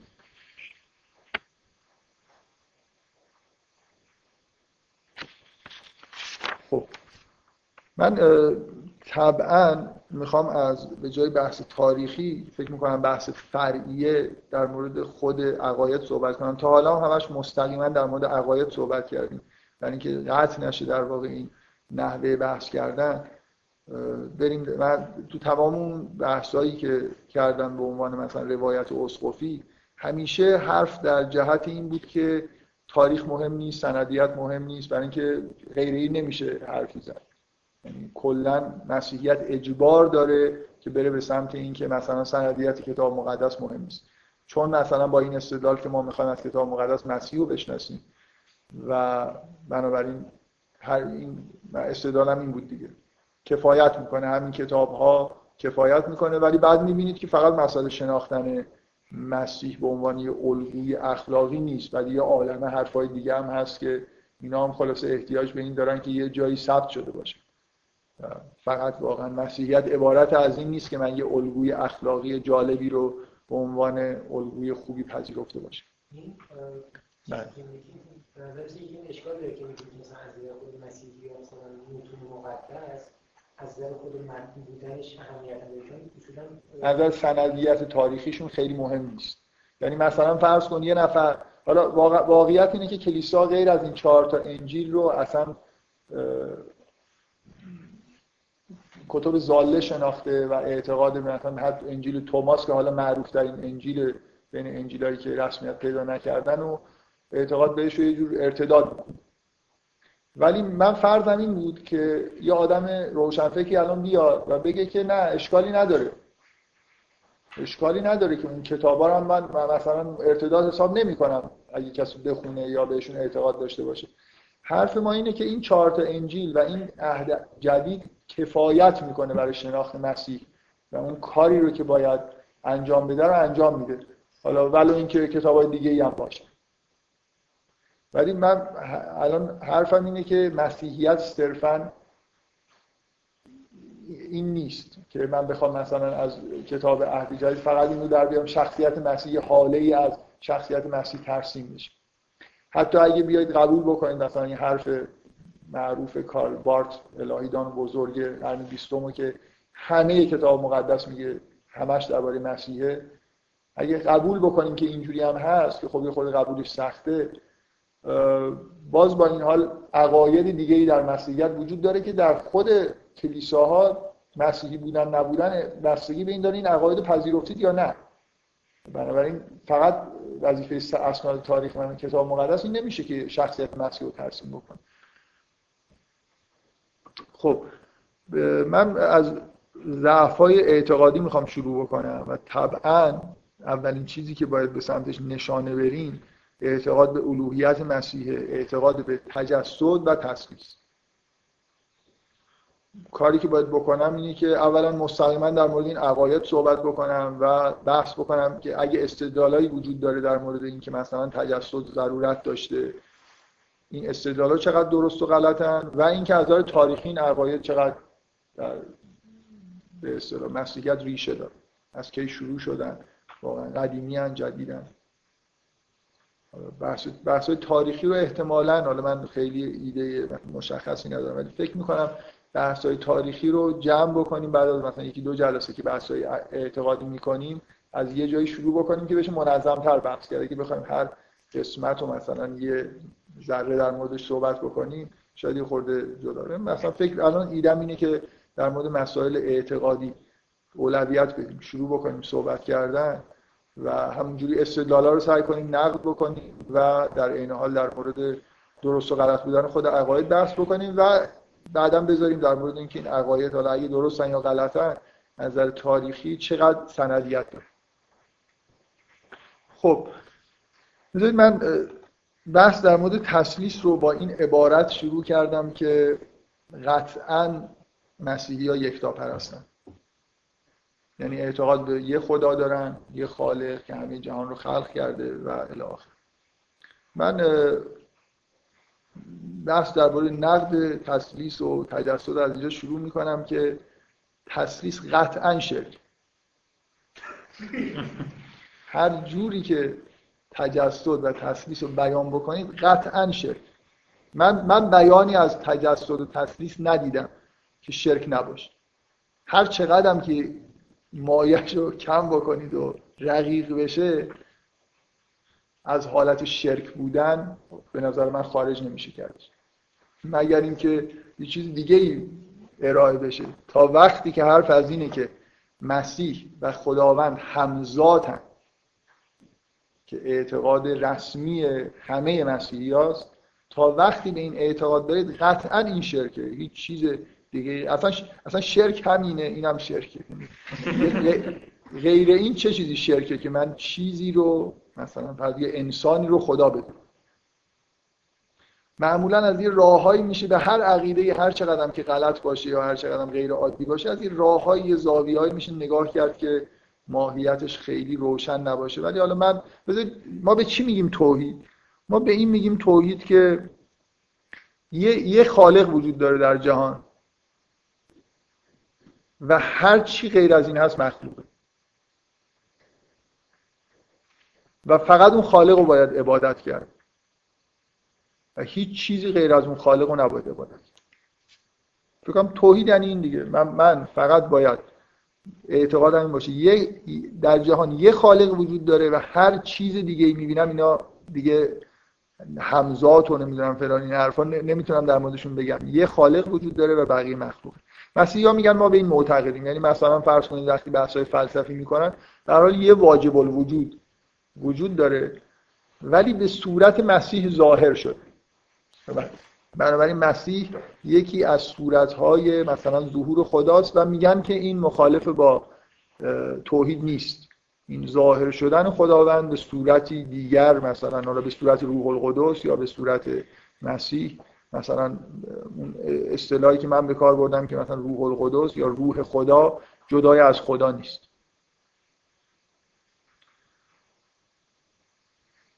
حالا حرف حرف من اینه که به هر حال شما هر جوری این اعتقاد به تجسد و تسلیس رو بیان بکنید شرک آمیزید یعنی شما مثلا فرض کنید وقتی درباره تسلیس دارید صحبت می‌کنید ماجرا اینجوری میشه که همه موجودات مخلوقن ولی وقتی به پدر پسر و روح القدس داره اشاره میشه اون اونا یه طرف مثلا یه در توحید یعنی که خدا یه طرفه بقیه همه یه طرف. حالا می‌خوان نمی‌دونم مراتب داشته باشن نداشته باشن به هر حال مخلوق هر چی به غیر از خدا هست یه ذات یکتای واحد مشخص وجود داره که خداست و بقیه هر چی در جهان می‌بینید مخلوقه و تجلیات خداست. و شما وقتی که به مسیحیت نگاه می‌کنید پدر، پسر و روح القدس یه طرفن بقیه یه طرفن. و اصطلاحی که من می‌خوام به این اشاره بکنم کافی هم همین چیزی که در شورای نیقیه تصویب شده که مبنای همه اعتقادات مسیحیه و همه قبولش دارن. دیگه پروتستان و کاتولیک و اینا نداره. عبارتی که در مصوبه شورای نیقیه هست اینه بعد از یه مقدماتی که مسیح و که مسیح مخلوق نیست مولوده. دیگه نپرسی یعنی چی؟ همین که گفتی که مخلوق نیست یعنی یه چیزیه که ارتباطش با خدا غیر از ارتباط بقیه مخلوقاته این شرکه. یه چیزی در جهان به وجود میاد که نسبتش با خدا غیر از نسبت مخلوق بودنه. یعنی این طرف مثلا تو بگو وسطه.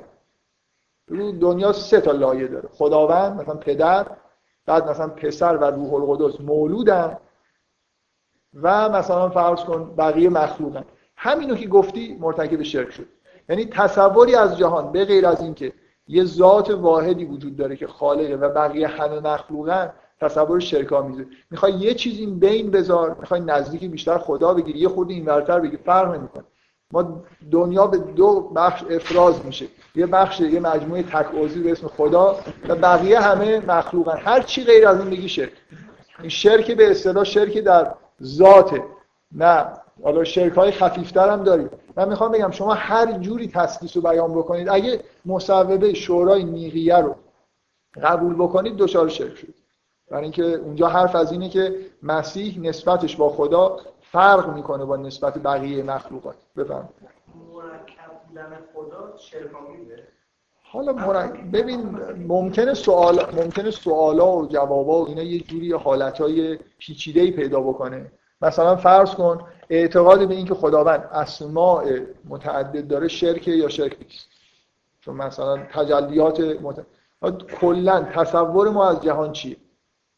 خدا یه طرفه یه خالق داریم بقیه مخلوقات همه یه طرفن همه مخلوقن همه نسبتشون با خداوند واحد این اساس توحید جدا کردن یه چیز دو چیز نصف چیز. که بگم که این نسبت این موجود با خداوند چیزی غیر از خلق شدنه.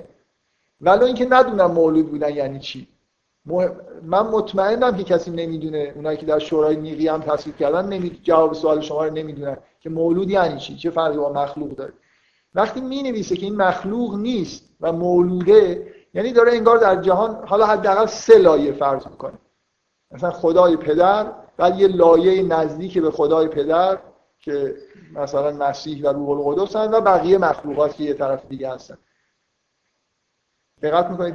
اگه تسلیس اینه اگه تسلیس اینه که حضرت مسیح مخلوق خداست ولی مثلا یه ارتباط مثلا جامعیت داره از نظر اینکه خداوند رو به ظهور رسونده مثلا این فرق می‌کنه. ما همین اعتقادات در مورد پیامبران ممکنه داشته باشیم. مخلوقات خدا هست.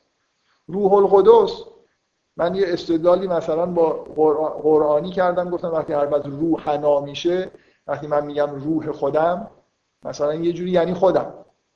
شما واقعا قرآن رو وقتی داریم ازش یه چیزی استنباط می‌کنیم باید قرآن رو کلا بخونیم ببینیم موجودی که تحت عنوان روح بهش اشاره میشه در قرآن چجوری به کار میره شأنش چیه؟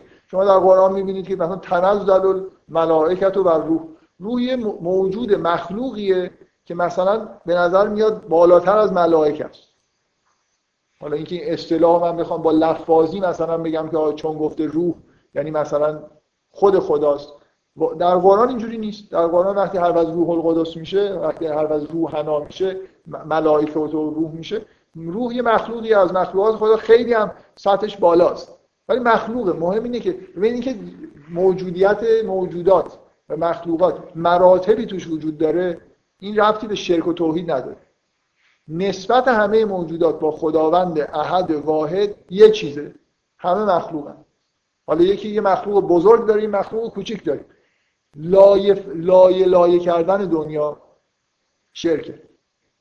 حالا می‌خواید بگید که پسر و روح القدس چسبیدن به خود پدر یا یه خورده اینورترن یا خیلی نزدیک به مخلوقاتن. فرق نمی‌کنه. مولودن و مخلوق نیستن. دست یعنی خدا مرکب صرفا فرض می‌کرد نه من نشه کسی اگه کسی خدا مرکب فرض کنه شرکه. سوال سوالی نیست که مسیح دست خداست. روح خداست چیزی. سوال اینه که حضرت مسیح مخلوق هست یا نیست؟ خداوند از مسیح رو خلق کرده دست خدا مخلوق نیست. دست خود خدا. یعنی خدا رو یک موجود مرکب فرض کنیم که دست. بعد بگیم مسیح اون دست خدا. این مرکب فرض کردن شرکه خب الان دست خدا مخلوق نیست من الان دست خدا رو اگه به عنوان یه موجودی ببینم یه من یه موجودی دارم تو دنیا این مثلا. بگم این لیوان خداست. بعد بگم این مخلوق نیست. من یه موجودی رو رسم به رسمیت می‌شناسم که مخلوق نیست. دست خدا اگه من مثلا فرض کن حرف از این بزنم که رحمان رو خداوند الله خلق کرده یا نه. یه آیه بسیار زیبایی در قرآن در مورد اسماء الهی. میگه که بگویید الله یا بگویید رحمان.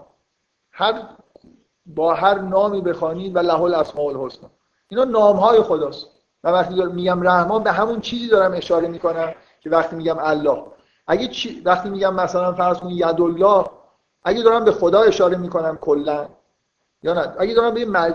چیز استعاری حرفای استعاری می‌زنم مثلا منظورم نحوه مثلا ارائه قدرت خداوند در جهان رو میگم ید الله اگه نه یه مخلوقیه یه موجودی مثلا روح روح القدس. عیسی یا خود از دالی. یه موجودی در جهان هست من اینو میبینمش و معتقدم این مخلوق خداوند نیست. مولود خداست یا خود خداست یا اصلا حالا به هر طریقی می‌خوام چیزی اسمی غیر از مخلوق براش بذارم. تسلیس. به معنای رسمی. اعتقاد به اینه که مسیح با بقیه فرق داره. مسیح و روح القدس توسط خداوند خلق نشدن. اینا از ازل بودن و رابطه رابطه خالق و مخلوق نیست. رابطه والد و مولوده. حالا به هر معنایی می‌خوای بگی. را... ولی همزاد اونجا توی خود مصاحبه شورای نقیه اینه که همزاد هم بگی نپرس اینا یعنی چی. من کاری ندارم به اینکه اینا معنی داره اصولا یا نداره. مهم اینه که اعتقاد به تسلیس یعنی اعتقاد به اینکه موجودی در جهان هست که مخلوق نیست و مولوده. اگه خود خداست می‌دونید اینکه ابهامی تو این عقاید وجود داره من میگم که تو نمی‌تونی شورای نیقیه رو مصوبهش تفسیری ازش ارائه بدی و این الفاظ رو بخونی یه جوری بیان بکنی منظور رو که شرک نباشه. به هر حال می‌خوای بگی مسیح و روح القدس خود خدا مثل اسماع خدا خب می‌بینی که مسیح یک موجودیه که مثلا رفته بالای صلیب موجودیه خلاصه. با اسماء الهی فرق می‌کنه. و وقتی به مسیح اشاره می‌کنن به خدا اشاره نمی‌کنم به اون موجود تاریخی دارم اشاره می‌کنم که یه روزی از مریم متولد شد.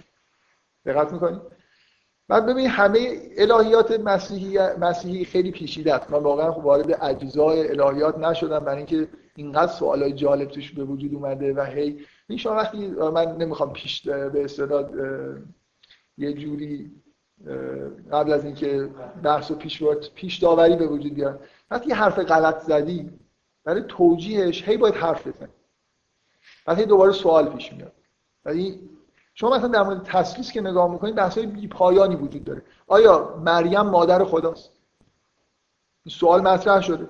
خب مریم مادر عیسی است عیسی هم که همزاد خداست. آیا مریم مادر عیسی است آیا خداوند صلیب کشیده شده؟ اگه همزاد مسیحی پس من به عنوان مسیحی باید معتقد باشم که خدا رو به صلیب کشیدن یعنی خالق جهان رو به صلیب کشیدن کشتن بعد مرد بعد دوباره زنده شد. و مادرش مریم بود.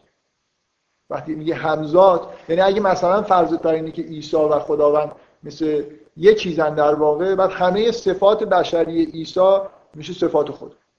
مشکل پیش میاد. بعد باید هی بحث بکنه. هی بگی نه من منظورم این نیست. منظورم اونه و خب این بحثا قرن هاست که ادامه داره.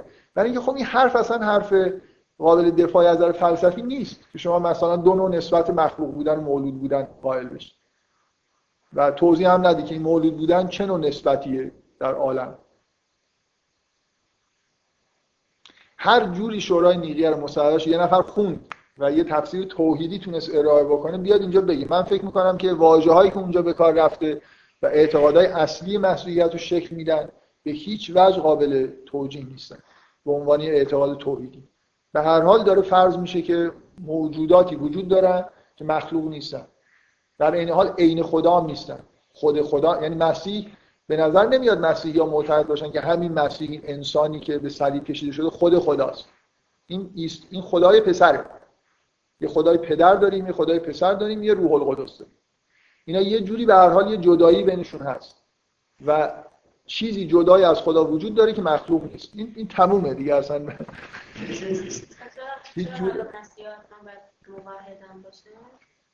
چرا باید موحد باشن؟ نه قبول ندارن که اونا معتقدن که خداوند رو مثلا وقتی بحث الهیاتی می‌کنن فلسفی می‌کنن خدای واحد رو اثبات می‌کنن. مثلا شما در استدلال آگوستین یا کسی دیگه ای نمی‌بینید که سه تا خدا یا مثلا مولود رابطه مولودیت ثابت بکنه. یه جوری بحثاشون نهایتا به همین سمت میره که یه خدای خالق واحد یکتا وجود داره. یه مشکلی به اینجا وجود داره دیگه. آیا بذار من به یه با اینکه نمی‌خوام مسائل تاریخی رو مطرح بکنم بذار اینجا شاید برای خاطر اینکه داریم به هر حال به وقتی حرف از تسلیس می‌زنیم می‌خوام بگیم مسیحی ها منظورشون از تسلیس چیه؟ خلاصه داریم به یه سند تاریخی مهم مهمترین سند تاریخی کل مسیحیت مصوبه شورای نیقی. ماجرای شورای نیقی اصلا چی بود؟ ماجرای شورای نیقی این بود که یه آدمی به اسم آریوس پیدا شد که آدم مثلا اسقف بزرگی بود.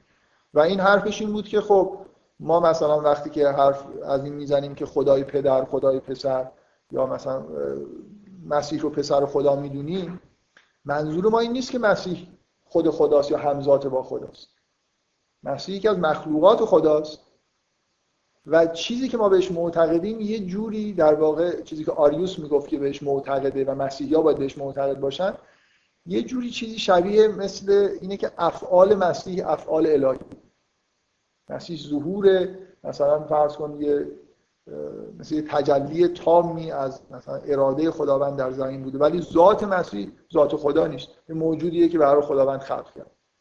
اصلا شورای نیقی برای بررسی این مسئله تشکیل شد. که آیا آریوس راست میگه یا آریوس دروغ میگه؟ بشینیم بحث بکنیم ببینیم عقیده درست در مورد تسلیس چیه. و تصویب کردن که این عقیده غلطه و آریوس خل شد از مقام خودش. مرتد شناخته شد. حالا بعدی ماجرای تاریخی داره که دوباره امپراتور مثلا بعد چند سال عقیدهش تغییر کرد دوباره نصبش کرد. ولی شورای نیقیه تصویب شد تشکیل شد که این موضوع رو بررسی بکنه و مصاحبهشون در مورد همینه که مسیح همزات با خداست. بحثاشون هست؟ و مهمترین دلیلی که در کتابات ذکر می‌کنن که مخالف اصلی آریوس در اون جلسات آورد فردی به اسم آتاناسیوس که آدم جوان پرشوری بود که خیلی میگن جلسات مؤثر بود گفت که اگر ما بپذیریم که مسیح غیر از خداست پس در تمام کلیسه ها ما مسیح رو عبادت می‌کنیم. پس همه ما مشرک شدیم. و این به, به معنای اینه که کلا تمام مسیحی هایی که در این چند قرن مثلا بودن اینا همه افراد مشرکی بودن و غیر خدا رو عبادت کردن. مهمترین استدلال آتانسیوس این بود که ما در واقع تمام اون چیزی که مسیحیت می‌دونیم اینه که در شما در اسناد تاریخی که غیر از اسنادی که از مسیحی به جا اومده همه جا می‌بینید که از مسیحی ها به عنوان افرادی که فردی به اسم مسیح رو عبادت می‌کنن. جمع میشن و یه آدمی به اسم مسیح رو که میگن ظهور کرده و به صلیب کشی شده عبادت می‌کنن. شما در نامه های مثلا فرماندارهای روم که مثلا نامه نوشتن از امپراتور روم خواستن کسب تکلیف کردن که اینا رو بکشیم چیکارشون بکنیم؟ یعنی همچین آدمایی در حوزه مثلا قلم ما پیدا شدن. یه همچین اولا امپراتور رو به عنوان خدا به رسمیت نمی‌شناسن حاضر نیستن بیان مثلا قربانی بکنن در مقابل تمثال امپراتور و یه همچین اعتقادی دارن. توی اون نماز ذکر شده به عنوان یه جمله هست اونم اینه که اینا فردی به مسیح رو عبادت می‌کنن. و این در واقع مسئله تاریخیه که حضرت مسیح به عنوان خداوند عبادت می‌شده در کلیسای اولیه. و این استدلال این که چرا ما باید اینجوری تصویب بکنیم اینه که اگر نکنیم مشرکیم. خب نکردن و مشرک هم بودن الان هستن. را آتانسیوس راست می‌گفت. اگه حرف آریوس رو قبول می‌کردن کلی آدما باید قبول می‌کردیم که مشرک بودن چون مسیح رو عبادت کردن. می‌خوام بگم به هر حال ماجرای شورای اصلا اینه. بحث کردن در مورد اینکه مسیح همزات خداست یا نیست و تصدیق شد که هست.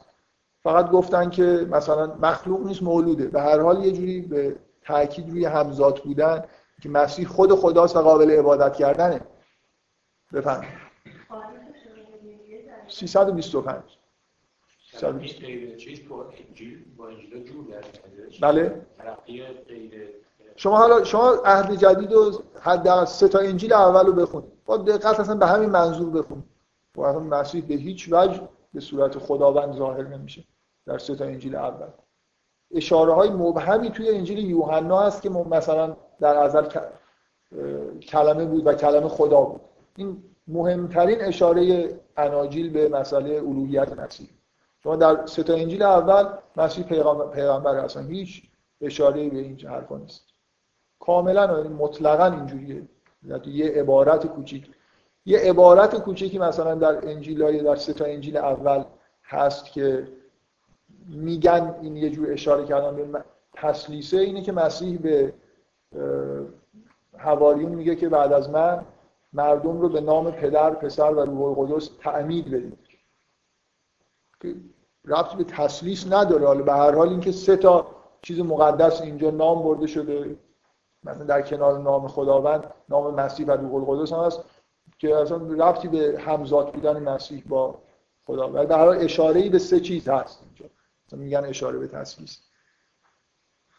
من می‌خوام این این روشن بشه که اعتقاد به تسلیس اگه بخوایم به اصطلاح یه جوری تعبیر توحیدی ازش ارائه بدیم به نظر من مصوبه شورای نیقیه رو باید نقض بکنیم یعنی باید یعنی باید معتقد بشیم به اینکه مسیح مخلوق به هر حال.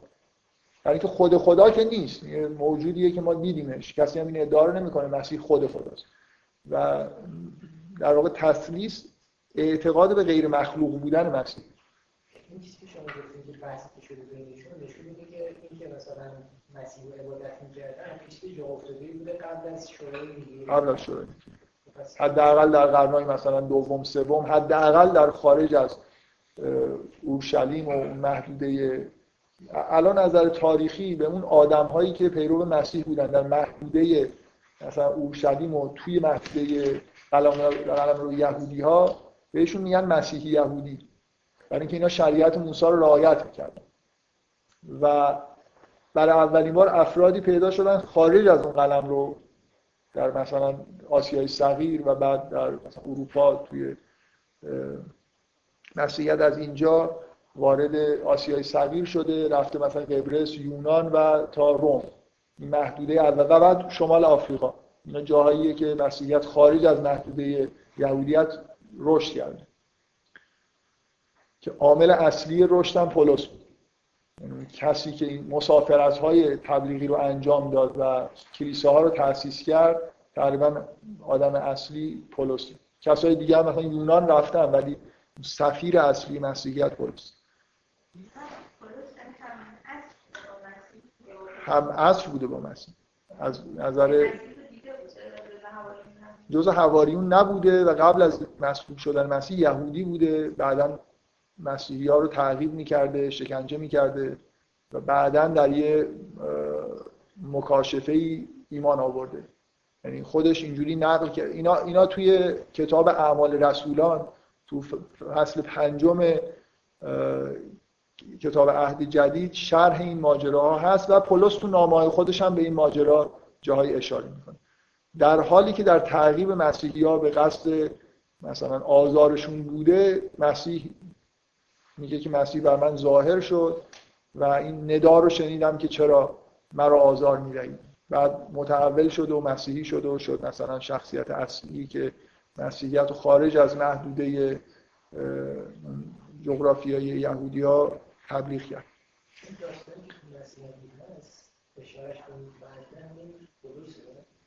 من یادم نمیاد کدوم داستان. یادم نمی‌دونم. بذارید پس این من از اینجا شروع کردم که اعتقاد به تسلیس و اگه بخوایم توجیه بکنیم و تبدیلش بکنیم به یه جور یکتا پرستی خب باید از مصوباتی که هست یه جوری در واقع عدول بکنیم و به نظر میاد که سراحتی وجود داره در مصوبه نیقیه که باید اینجوری نگاه بکنیم که مسیح و خداوند همزاتن و مسیح مخلوق نیست روح القدس هم مخلوق نیست. از در مورد نحوه صدور مسیح و روح القدس مثلا یه بحثایی هست که پدر پسر رو اول مثلا خلقی نکرده صادر کرده مثلا مولود کرده و بعد روح القدس بعدا به وجود اومده. اینا دیگه جزئیات. من فکر می‌کنم همین سلایه شدن جهان به معنای شرکه. بفهم یه جایی همون همین قدر که فقط مسیح به یکی از به نام پدر پسر رو مثلا تعریف بده همش خب شرک داره دیگه.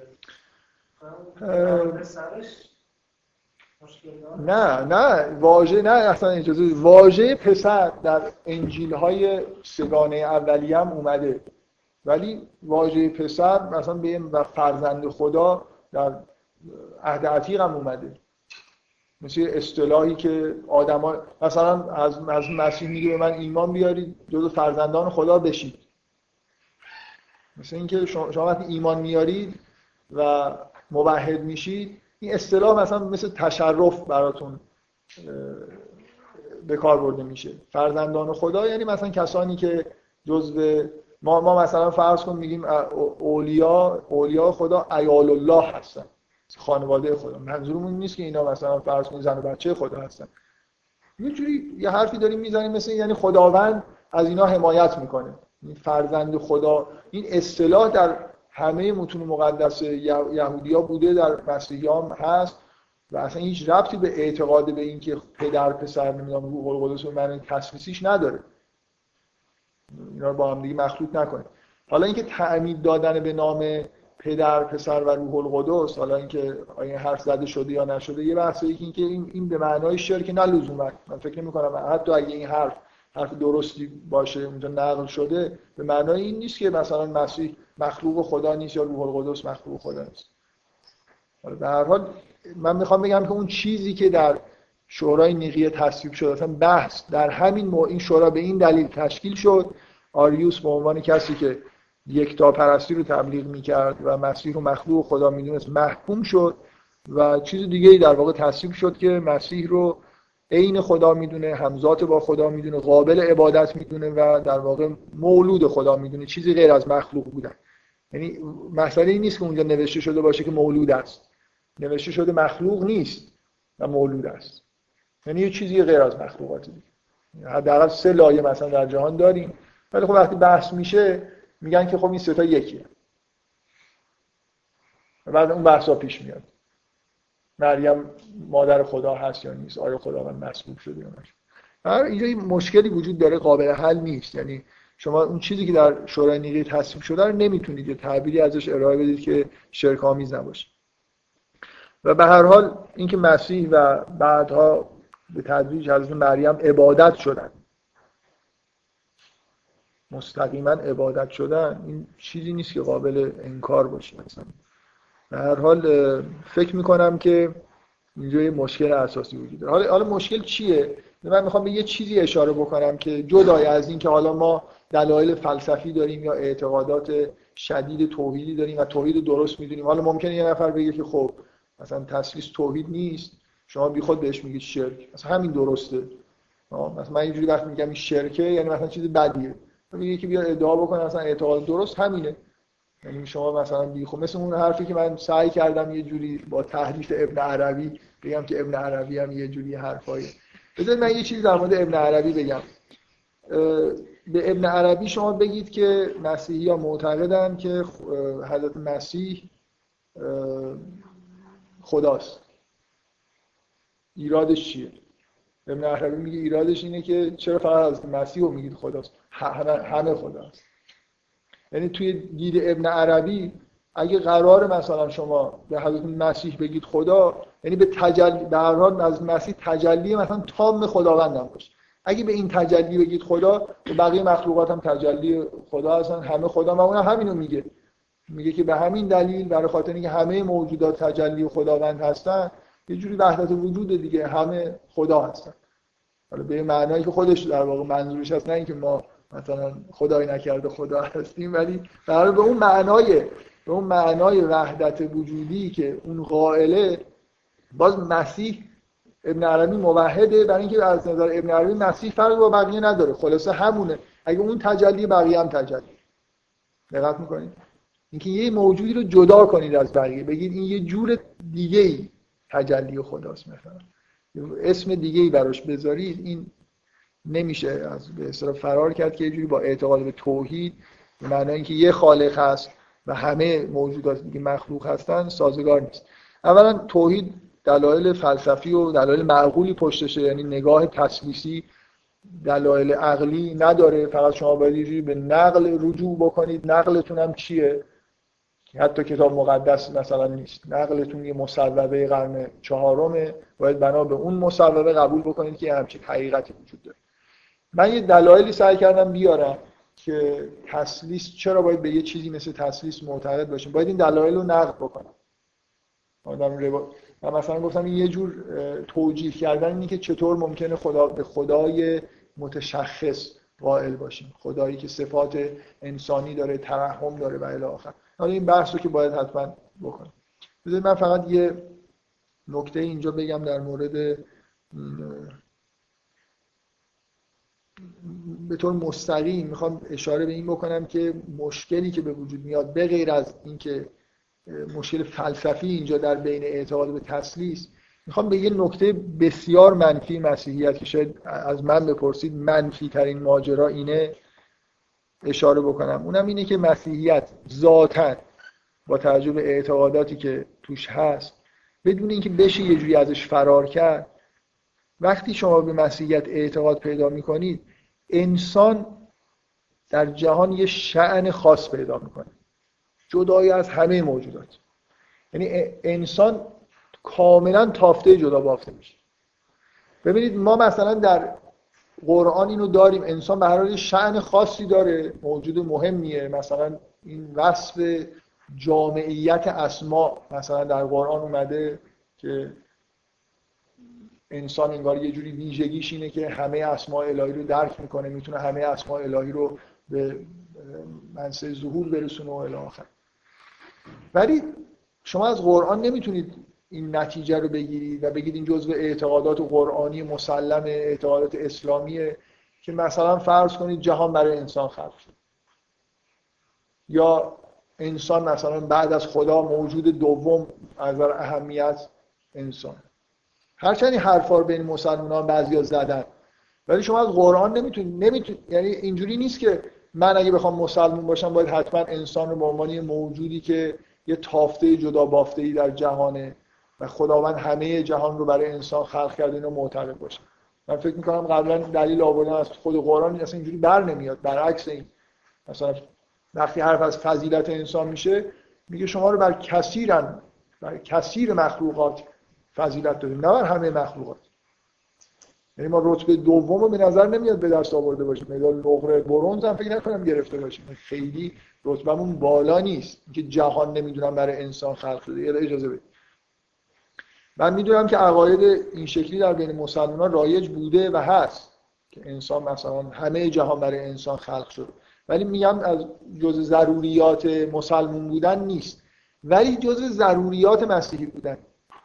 شما نمی‌تونید مسیحی باشید و انسان رو موجود دوم ندونید برای خاطر اینکه در تسلیس اون بالای انسان وجود داره یه صورت انسانی وجود داره. اعتقاد به اینکه خداوند انسان رو به صورت خودش آفرید و انسان به صورت خدا یه چیز خاصه. هیچ موجودی در جهان به صورت خدا خلق نشده و خداوند به صورت هیچ موجودی ظهور نکرده به غیر از به صورت انسان. انسان یه رابطه خاص با خدا داره. در بین وقت یعنی که یکی از انسان ها اصلا مولوده و یه رابطه خاص با خدا داره خود نوع انسان هم در جهان یه تافته جدا بافته. من می‌خوام مثلا ببینید شما فکر نکنید که مشکل اعتقادات کوپرنیک یا نمی‌دونم گالیله از نظر کلیسا این بود که با متون مقدس سازگار نیست حرفاشون. واقعیت اینه که با فضای اعتقاد مسیحی سازگار نیست که زمین جای خاصی نباشه تو این دنیا. وقتی انسان موجود خاصیه که همه دنیا براش خلق شده محل سکنای این موجود باید مرکز عالم باشه.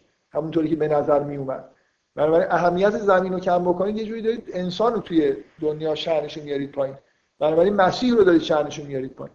من می‌خوام بگم اعتقاد به تسلیس اعتقاد به تجسد خداوند به صورت مسیح اعتقادی که شأن انسان رو توی دنیا در واقع به عنوان موجود دوم حد اکثر با مدال نقرهش رو مهرز می‌کنه حالا شاید بگیم هممون مثلا با خداوند در سکوی اول قرار گرفتیم ولی کلا انسانی تافته جدا بافته میشه و این خیلی به نظر من تصور خطرناکیه از دنیا و از شعن انسان توی دنیا. یه اجازه بدید بذار من بحثم تموم میشه ببینید شما وقتی مثلا به عرفان اسلامی نگاه می‌کنید عرفان اگه من چند دقیقه بیشتر وقت ندارم نمی‌خوام یه شرح کلی از مثلا طریقت عرفانی بدم.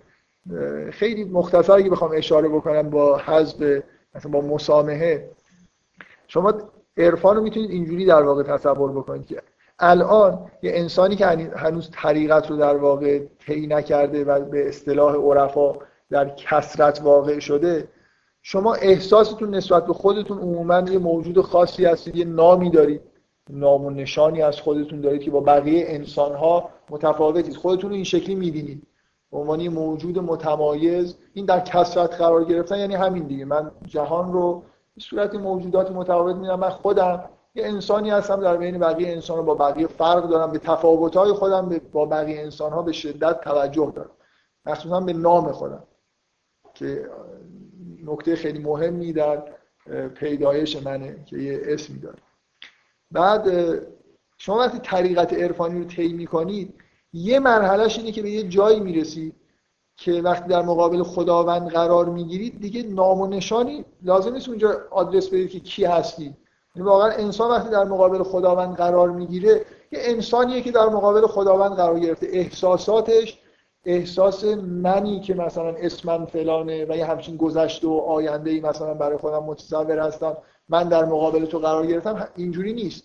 وقتی یه نفر داره نماز می‌خونه معنیش این نیست که مثلا فرض کنید یه جوری اسم خودش رو در نیتش ببره. مثلا من فلانی پسر فلانی دو رکعت نماز می‌خونم قربتا الهی من من به انسان دارم مثلا عبادت می‌کنم. یه مرحله ای از طی طریقت شما یه جوری نام و نشان خودتون رو کم کم از دست بدید. تبدیل به انسان بشید. یعنی در بیشتر ساعات زندگیتون یه موجود کلی باشید حالا ممکنه یه جاهایی هم به به کسرت رجوع می‌کنید دوباره به حالت وحدت برگردید ولی این یه عرفان متوسطه که شما فقط نام و نشان از دست دادید شما به جای اینکه تبدیل به انسان کلی بشید باید تبدیل به مخلوق بشید. یعنی رسیدن به وحدت و اون معنایی که مثلا ابن عربی میگه اصلا شما که مقابل خدا وای میستید چرا لزوما احساس کنید باشی من یه انسانی هستم مقابل تو وایستادم؟ من مخلوقی هستم. چه اهمیتی داره من انسانم؟ ببین قرآن تاکیدش اینه که تسبیح اگه دارید می‌کنید همه دنیا دارن تسبیح می‌کنن.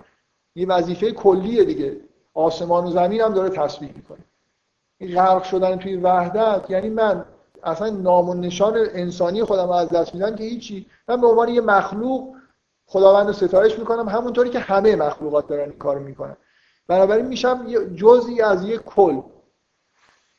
از کسرت در میام برمیگردن به همون حالت وحدتی که ازش در واقع خلق شدن. این هدف عرفان چه توی اسلام چه توی هند حتی برید نهزت های عرفانی اینجوری هست رسیدن به از دست دادن نام به اصطلاح عرفانی از از بین رفتن تعینات. شما باید تعینات خودتون رو ترک بکنید تا از این عالم کسرت در بیایید و وحدت رو بتونید ببینید. یه چیزی انگار در عالم بیشتر وجود نداره. مسیحیت مانع از این شما از این مرحله دوم رد بشید. دقت می‌کنید. شما شما مسیح رو به عنوان خدا انگار دارید باش ارت... یعنی وقتی به خدا فکر می‌کنید انسان بودن یه جزی از خدای مسیحیته. یعنی یه شعن انسانی داره خدای مسیحی برای خاطر اینکه مسیح موجودیه که همزات خداست. بنابراین من هیچ وقت با مخلوقات با کل مخلوقات عالم نمی‌تونم به وحدت برسم. بنابراین یه جوری از لحاظ عرفانی مسیحیت نقص ایجاد می‌کنه.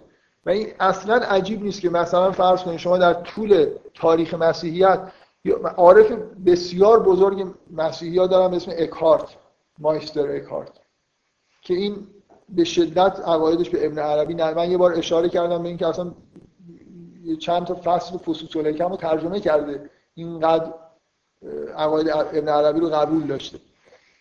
هیچ عجیب نیست که یه آدمی مثل اکهارت با توجه به اعتقادات وحدت وجودی که بهش رسیده بود تکفیر شده از طرف کلیسا. یعنی شما از یه جایی اگر تو عرفان جلوتر برید کلیسا شما رو قطعا تکفیر می‌کنه. برای خاطر اینکه نمی‌تونید دیگه خداوند و مسیح و اینا رو با هم دیگه قاطی بکنید. دقت می‌کنید؟ یعنی ناچار مسیح میاد سمت شما جز مخلوقات قرار می‌گیره. برای خاطر اینکه می‌خواید فقط خداوند رو بپرستید.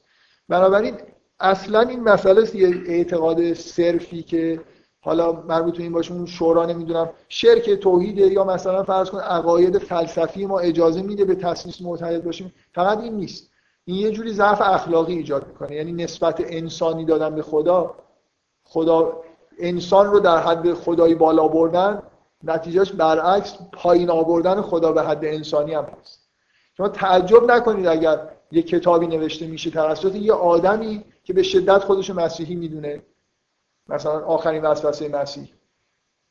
شما ببینید با توجه به این حرفایی که من در مورد مسیحیت زدم وقتی توی کتاب آخرین وسوسه مسیح مسیح از صلیب به یه طریقی پایین میاد و میره زن و بچه دار میشه یعنی خداوند ازدواج می‌کنه و خداوند با یه زنی هم بستر میشه این متوجه هستید دیگه این نتیجهش از نظر مسیحی این فقط شخص ما ممکنه یه عده ممکنه مثلا این کتاب خونده باشن این فیلم رو دیده باشن و متوجه نیستن این چقدر مسئله داره این کتاب و این فیلم.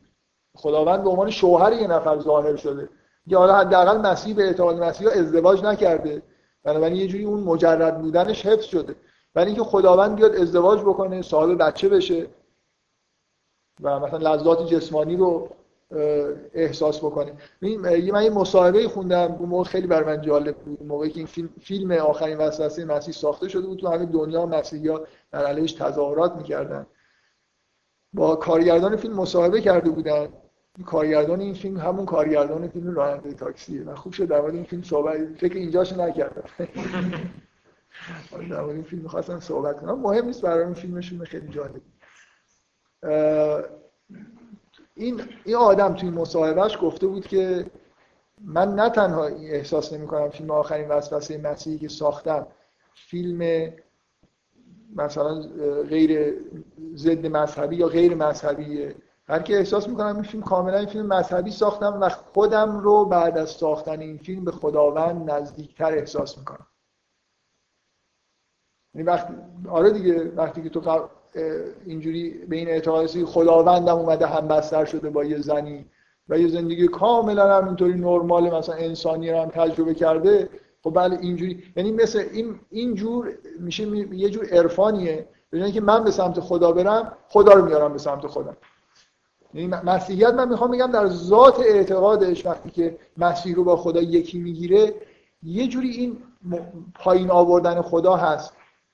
و اصلا چرا این اعتقادات پیش میاد؟ ببینید این نوع اعتقادات در همه ادیان هست ما تو اسلام هم داریم. همه ادیان توحیدی به محض اینکه از اون مبدع خودشون یه خود دور میشن احساسات شرکامیز توشون وارد میشه. برای اینکه پرستیدن یه خداوند مطلق منزه صبحان سخته. من اگه یه موجودی باشه حالا برای بتون دارم باش حرف می‌زنم یه تمثالی داشته باشه اگه آدم باشه که دیگه بهتر. اگه نه لاقل یه مجسمه ببینید این ماجرای سامری تو قرآن همینو داره میگه. به محض اینکه پیامبر غیبت می‌کنه فوری گوساله می‌سازن یه چیزی ببینن.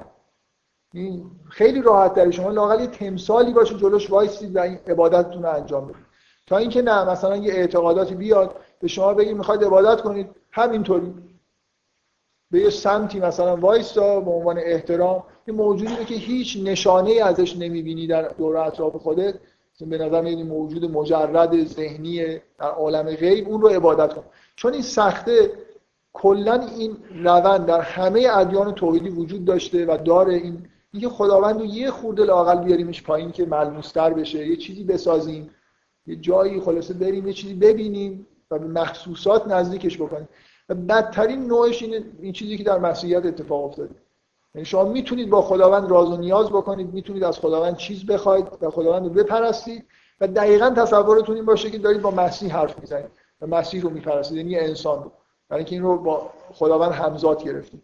یه جوری عبادت راحت میشه از نظر اینکه خب برنامه تصور مشخصی از خداوند پیدا می‌کنم ولی دیگه از حالت عبادت به اون معنای واقعی کلمه داره خارج میشه. این نقص ذاتی مسیحیت.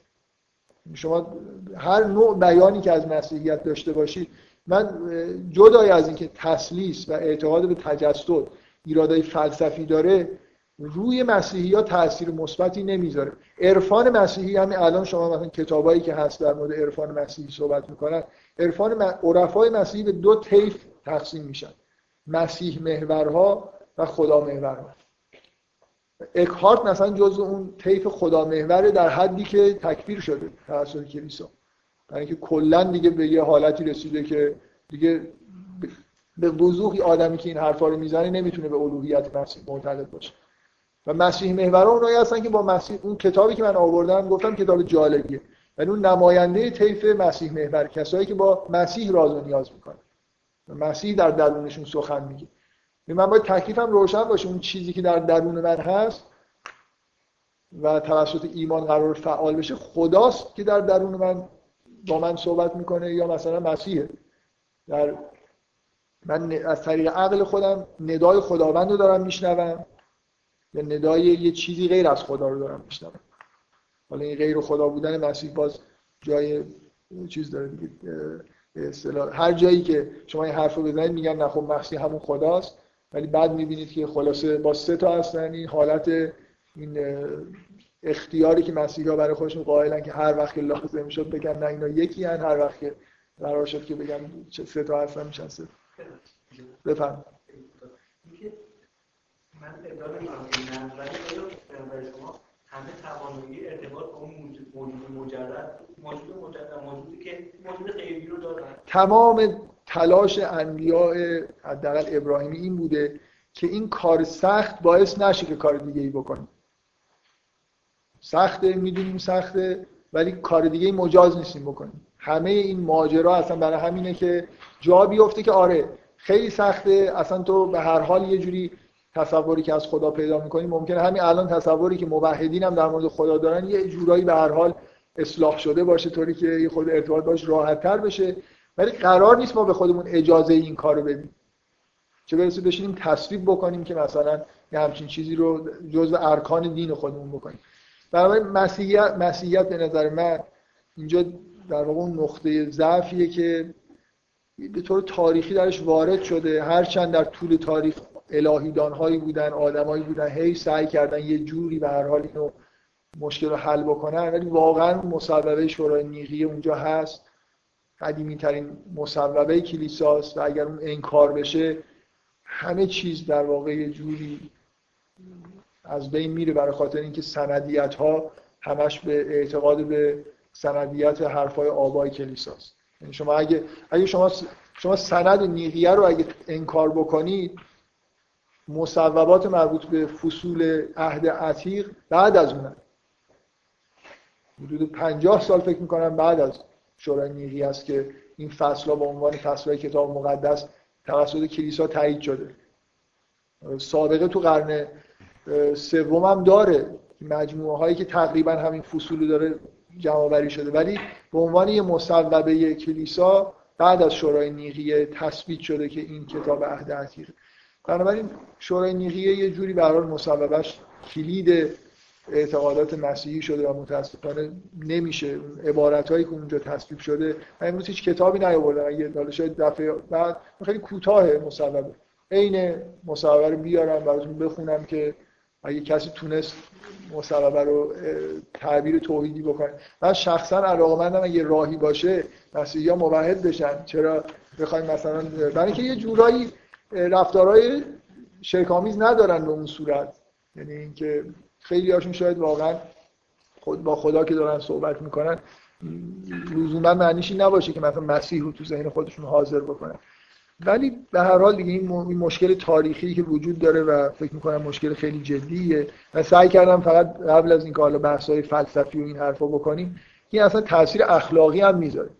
دقیقا شرک به همون معناییه که ادیان ابراهیم باش مبارزه می‌کردن. اینکه نباید مجسمه گوساله هم بسازی جلوش وایسی ولو اینکه خدا رو سعی کنی تو ذهنت حاضر کنی.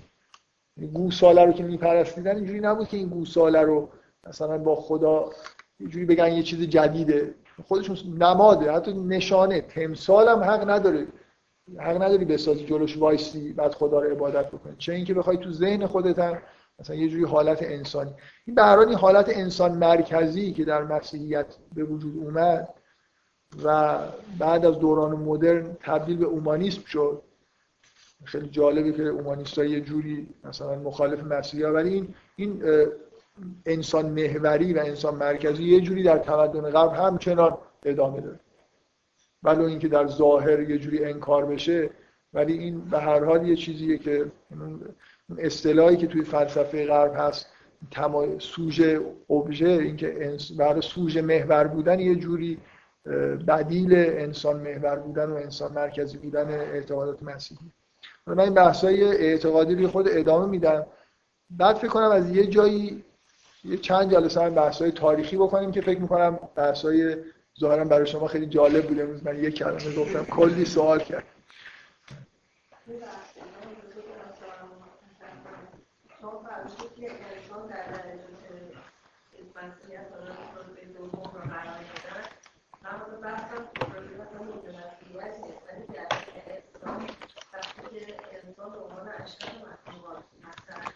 ببینید من اول جلسه بحثایی کردم مربوط به این حرفا میشه شما میگید در اسلام انسان اشرف مخلوقاته. بنا به چه سندی؟ کجای قرآن؟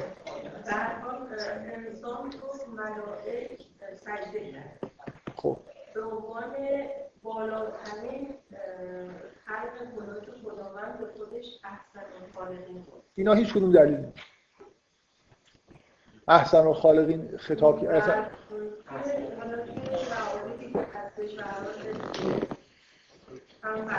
اصلا ببینید اینکه اینکه ملائکه به انسان سجده کردن به دلیل اینکه جامعیت داره انسان و ملائکه در واقع مأمور خدمت کردن به انسان هستن. این به هیچ وجه معناش این نیست که انسان مثلا فرض کنید بالاترین موجودات.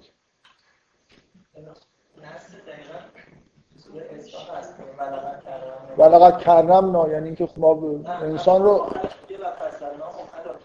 بله بله نه ایشون داره دست من فکر ایشون داره تایید میگه فضلنا هم فضلنا هم علا کثیر مما خلق یا مثلا این آیه خیلی واضح تر میگه که لخلق السماوات والارض اکبر من خلق الناس ولکن اکثر الناس لا یعلم که خلق آسمان ها و زمین بزرگتر از خلق انسانه ولی اکثر مردم اینو نمی‌دونن.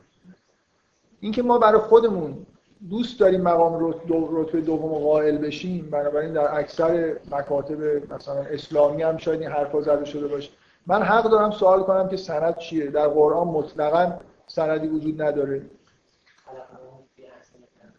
احسن تقویم مثلا این معنیش این نیست که یعنی مقایسه بکنه با بقیه. یه جایی که مقایسه شدیم با بقیه میگه کسی هم ما خلق اینکه اح... اینکه احسن الخالقین خداوند در مورد انسان وقتی انسان خلق شد خداوند به خودش تبریک میگه فتبارک الله احسن الخالق معنیش این نیست که مثلا خداوند وقتی روح رو خلق کرده که موجود عظیمیه در جهان احسن خالقی نبوده. این منظورم چیه؟ اینجوری نیست که شما بخواید باز از این نتیجه بگیرید. اینکه انسان موجودیه که اونقدر در احسن تقویم هست که خالقش شایسته اینه که بهش احسن خالقین گفته بشه. به هر حال به نظر نمیاد از قرآن بشی همچین نتایجی گرفت. اگر اصلا اصولا مقایسه کردن انسان با بقیه موجودات کار درستی باشه. همه اینا رو بذارید کنار. مثلا اینی که انسان رتبه مدال نقره گرفته برونز گرفته یا اصلا مدال نگرفته این هیچ ربطی به این نداره. به هر حال انسان جزء مخلوقات خودش یعنی اینجوری نیست که نسبت خاصی بین انسان و خدا برقرار باشه. من می‌خوام بگم در مسیحیت اعتقاد ذات اعتقاد اصلیشون شما رو به اینجا میکشونه که انسان رو در یه مرتبه موافق همه مخلوقات و یه چیزی غیر از مخلوقات دیگه ببینید من مشکلی ندارم اگه مثلا انسان رو شما بهش مدال نقره بدید. ولی در مخلوقات. ببینید ببخشید مدال نقره گرفتنش مشکل داره. اون توانایی هایی که هستش انسان اون روحش می‌تونه به بالاترین حد برسه. شما معتقدید که موجودات دیگه ای که بتونن این سیر رو داشته باشن وجود ندارن؟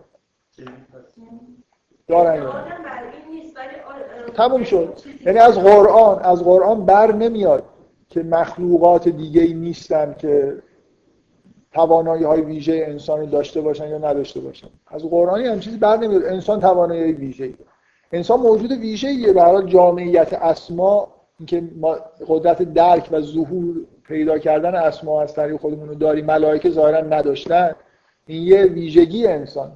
ولی این اصلا اینجوری نیست که ما خودمون رو با خدا مقایسه بکنیم.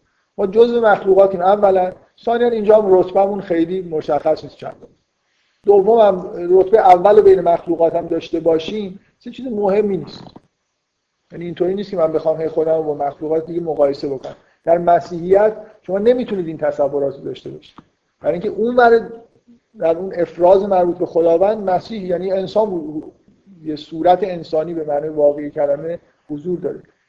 در در اعتقادات اسلامی به نظر من ضرورتی نداره. مسلمان بودن ضرورتا معنیش نیست که ما خودمون رو بالاترین مخلوق بدونیم.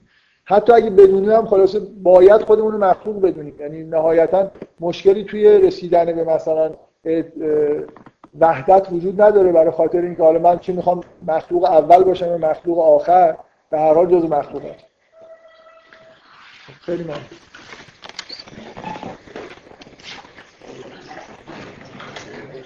啊。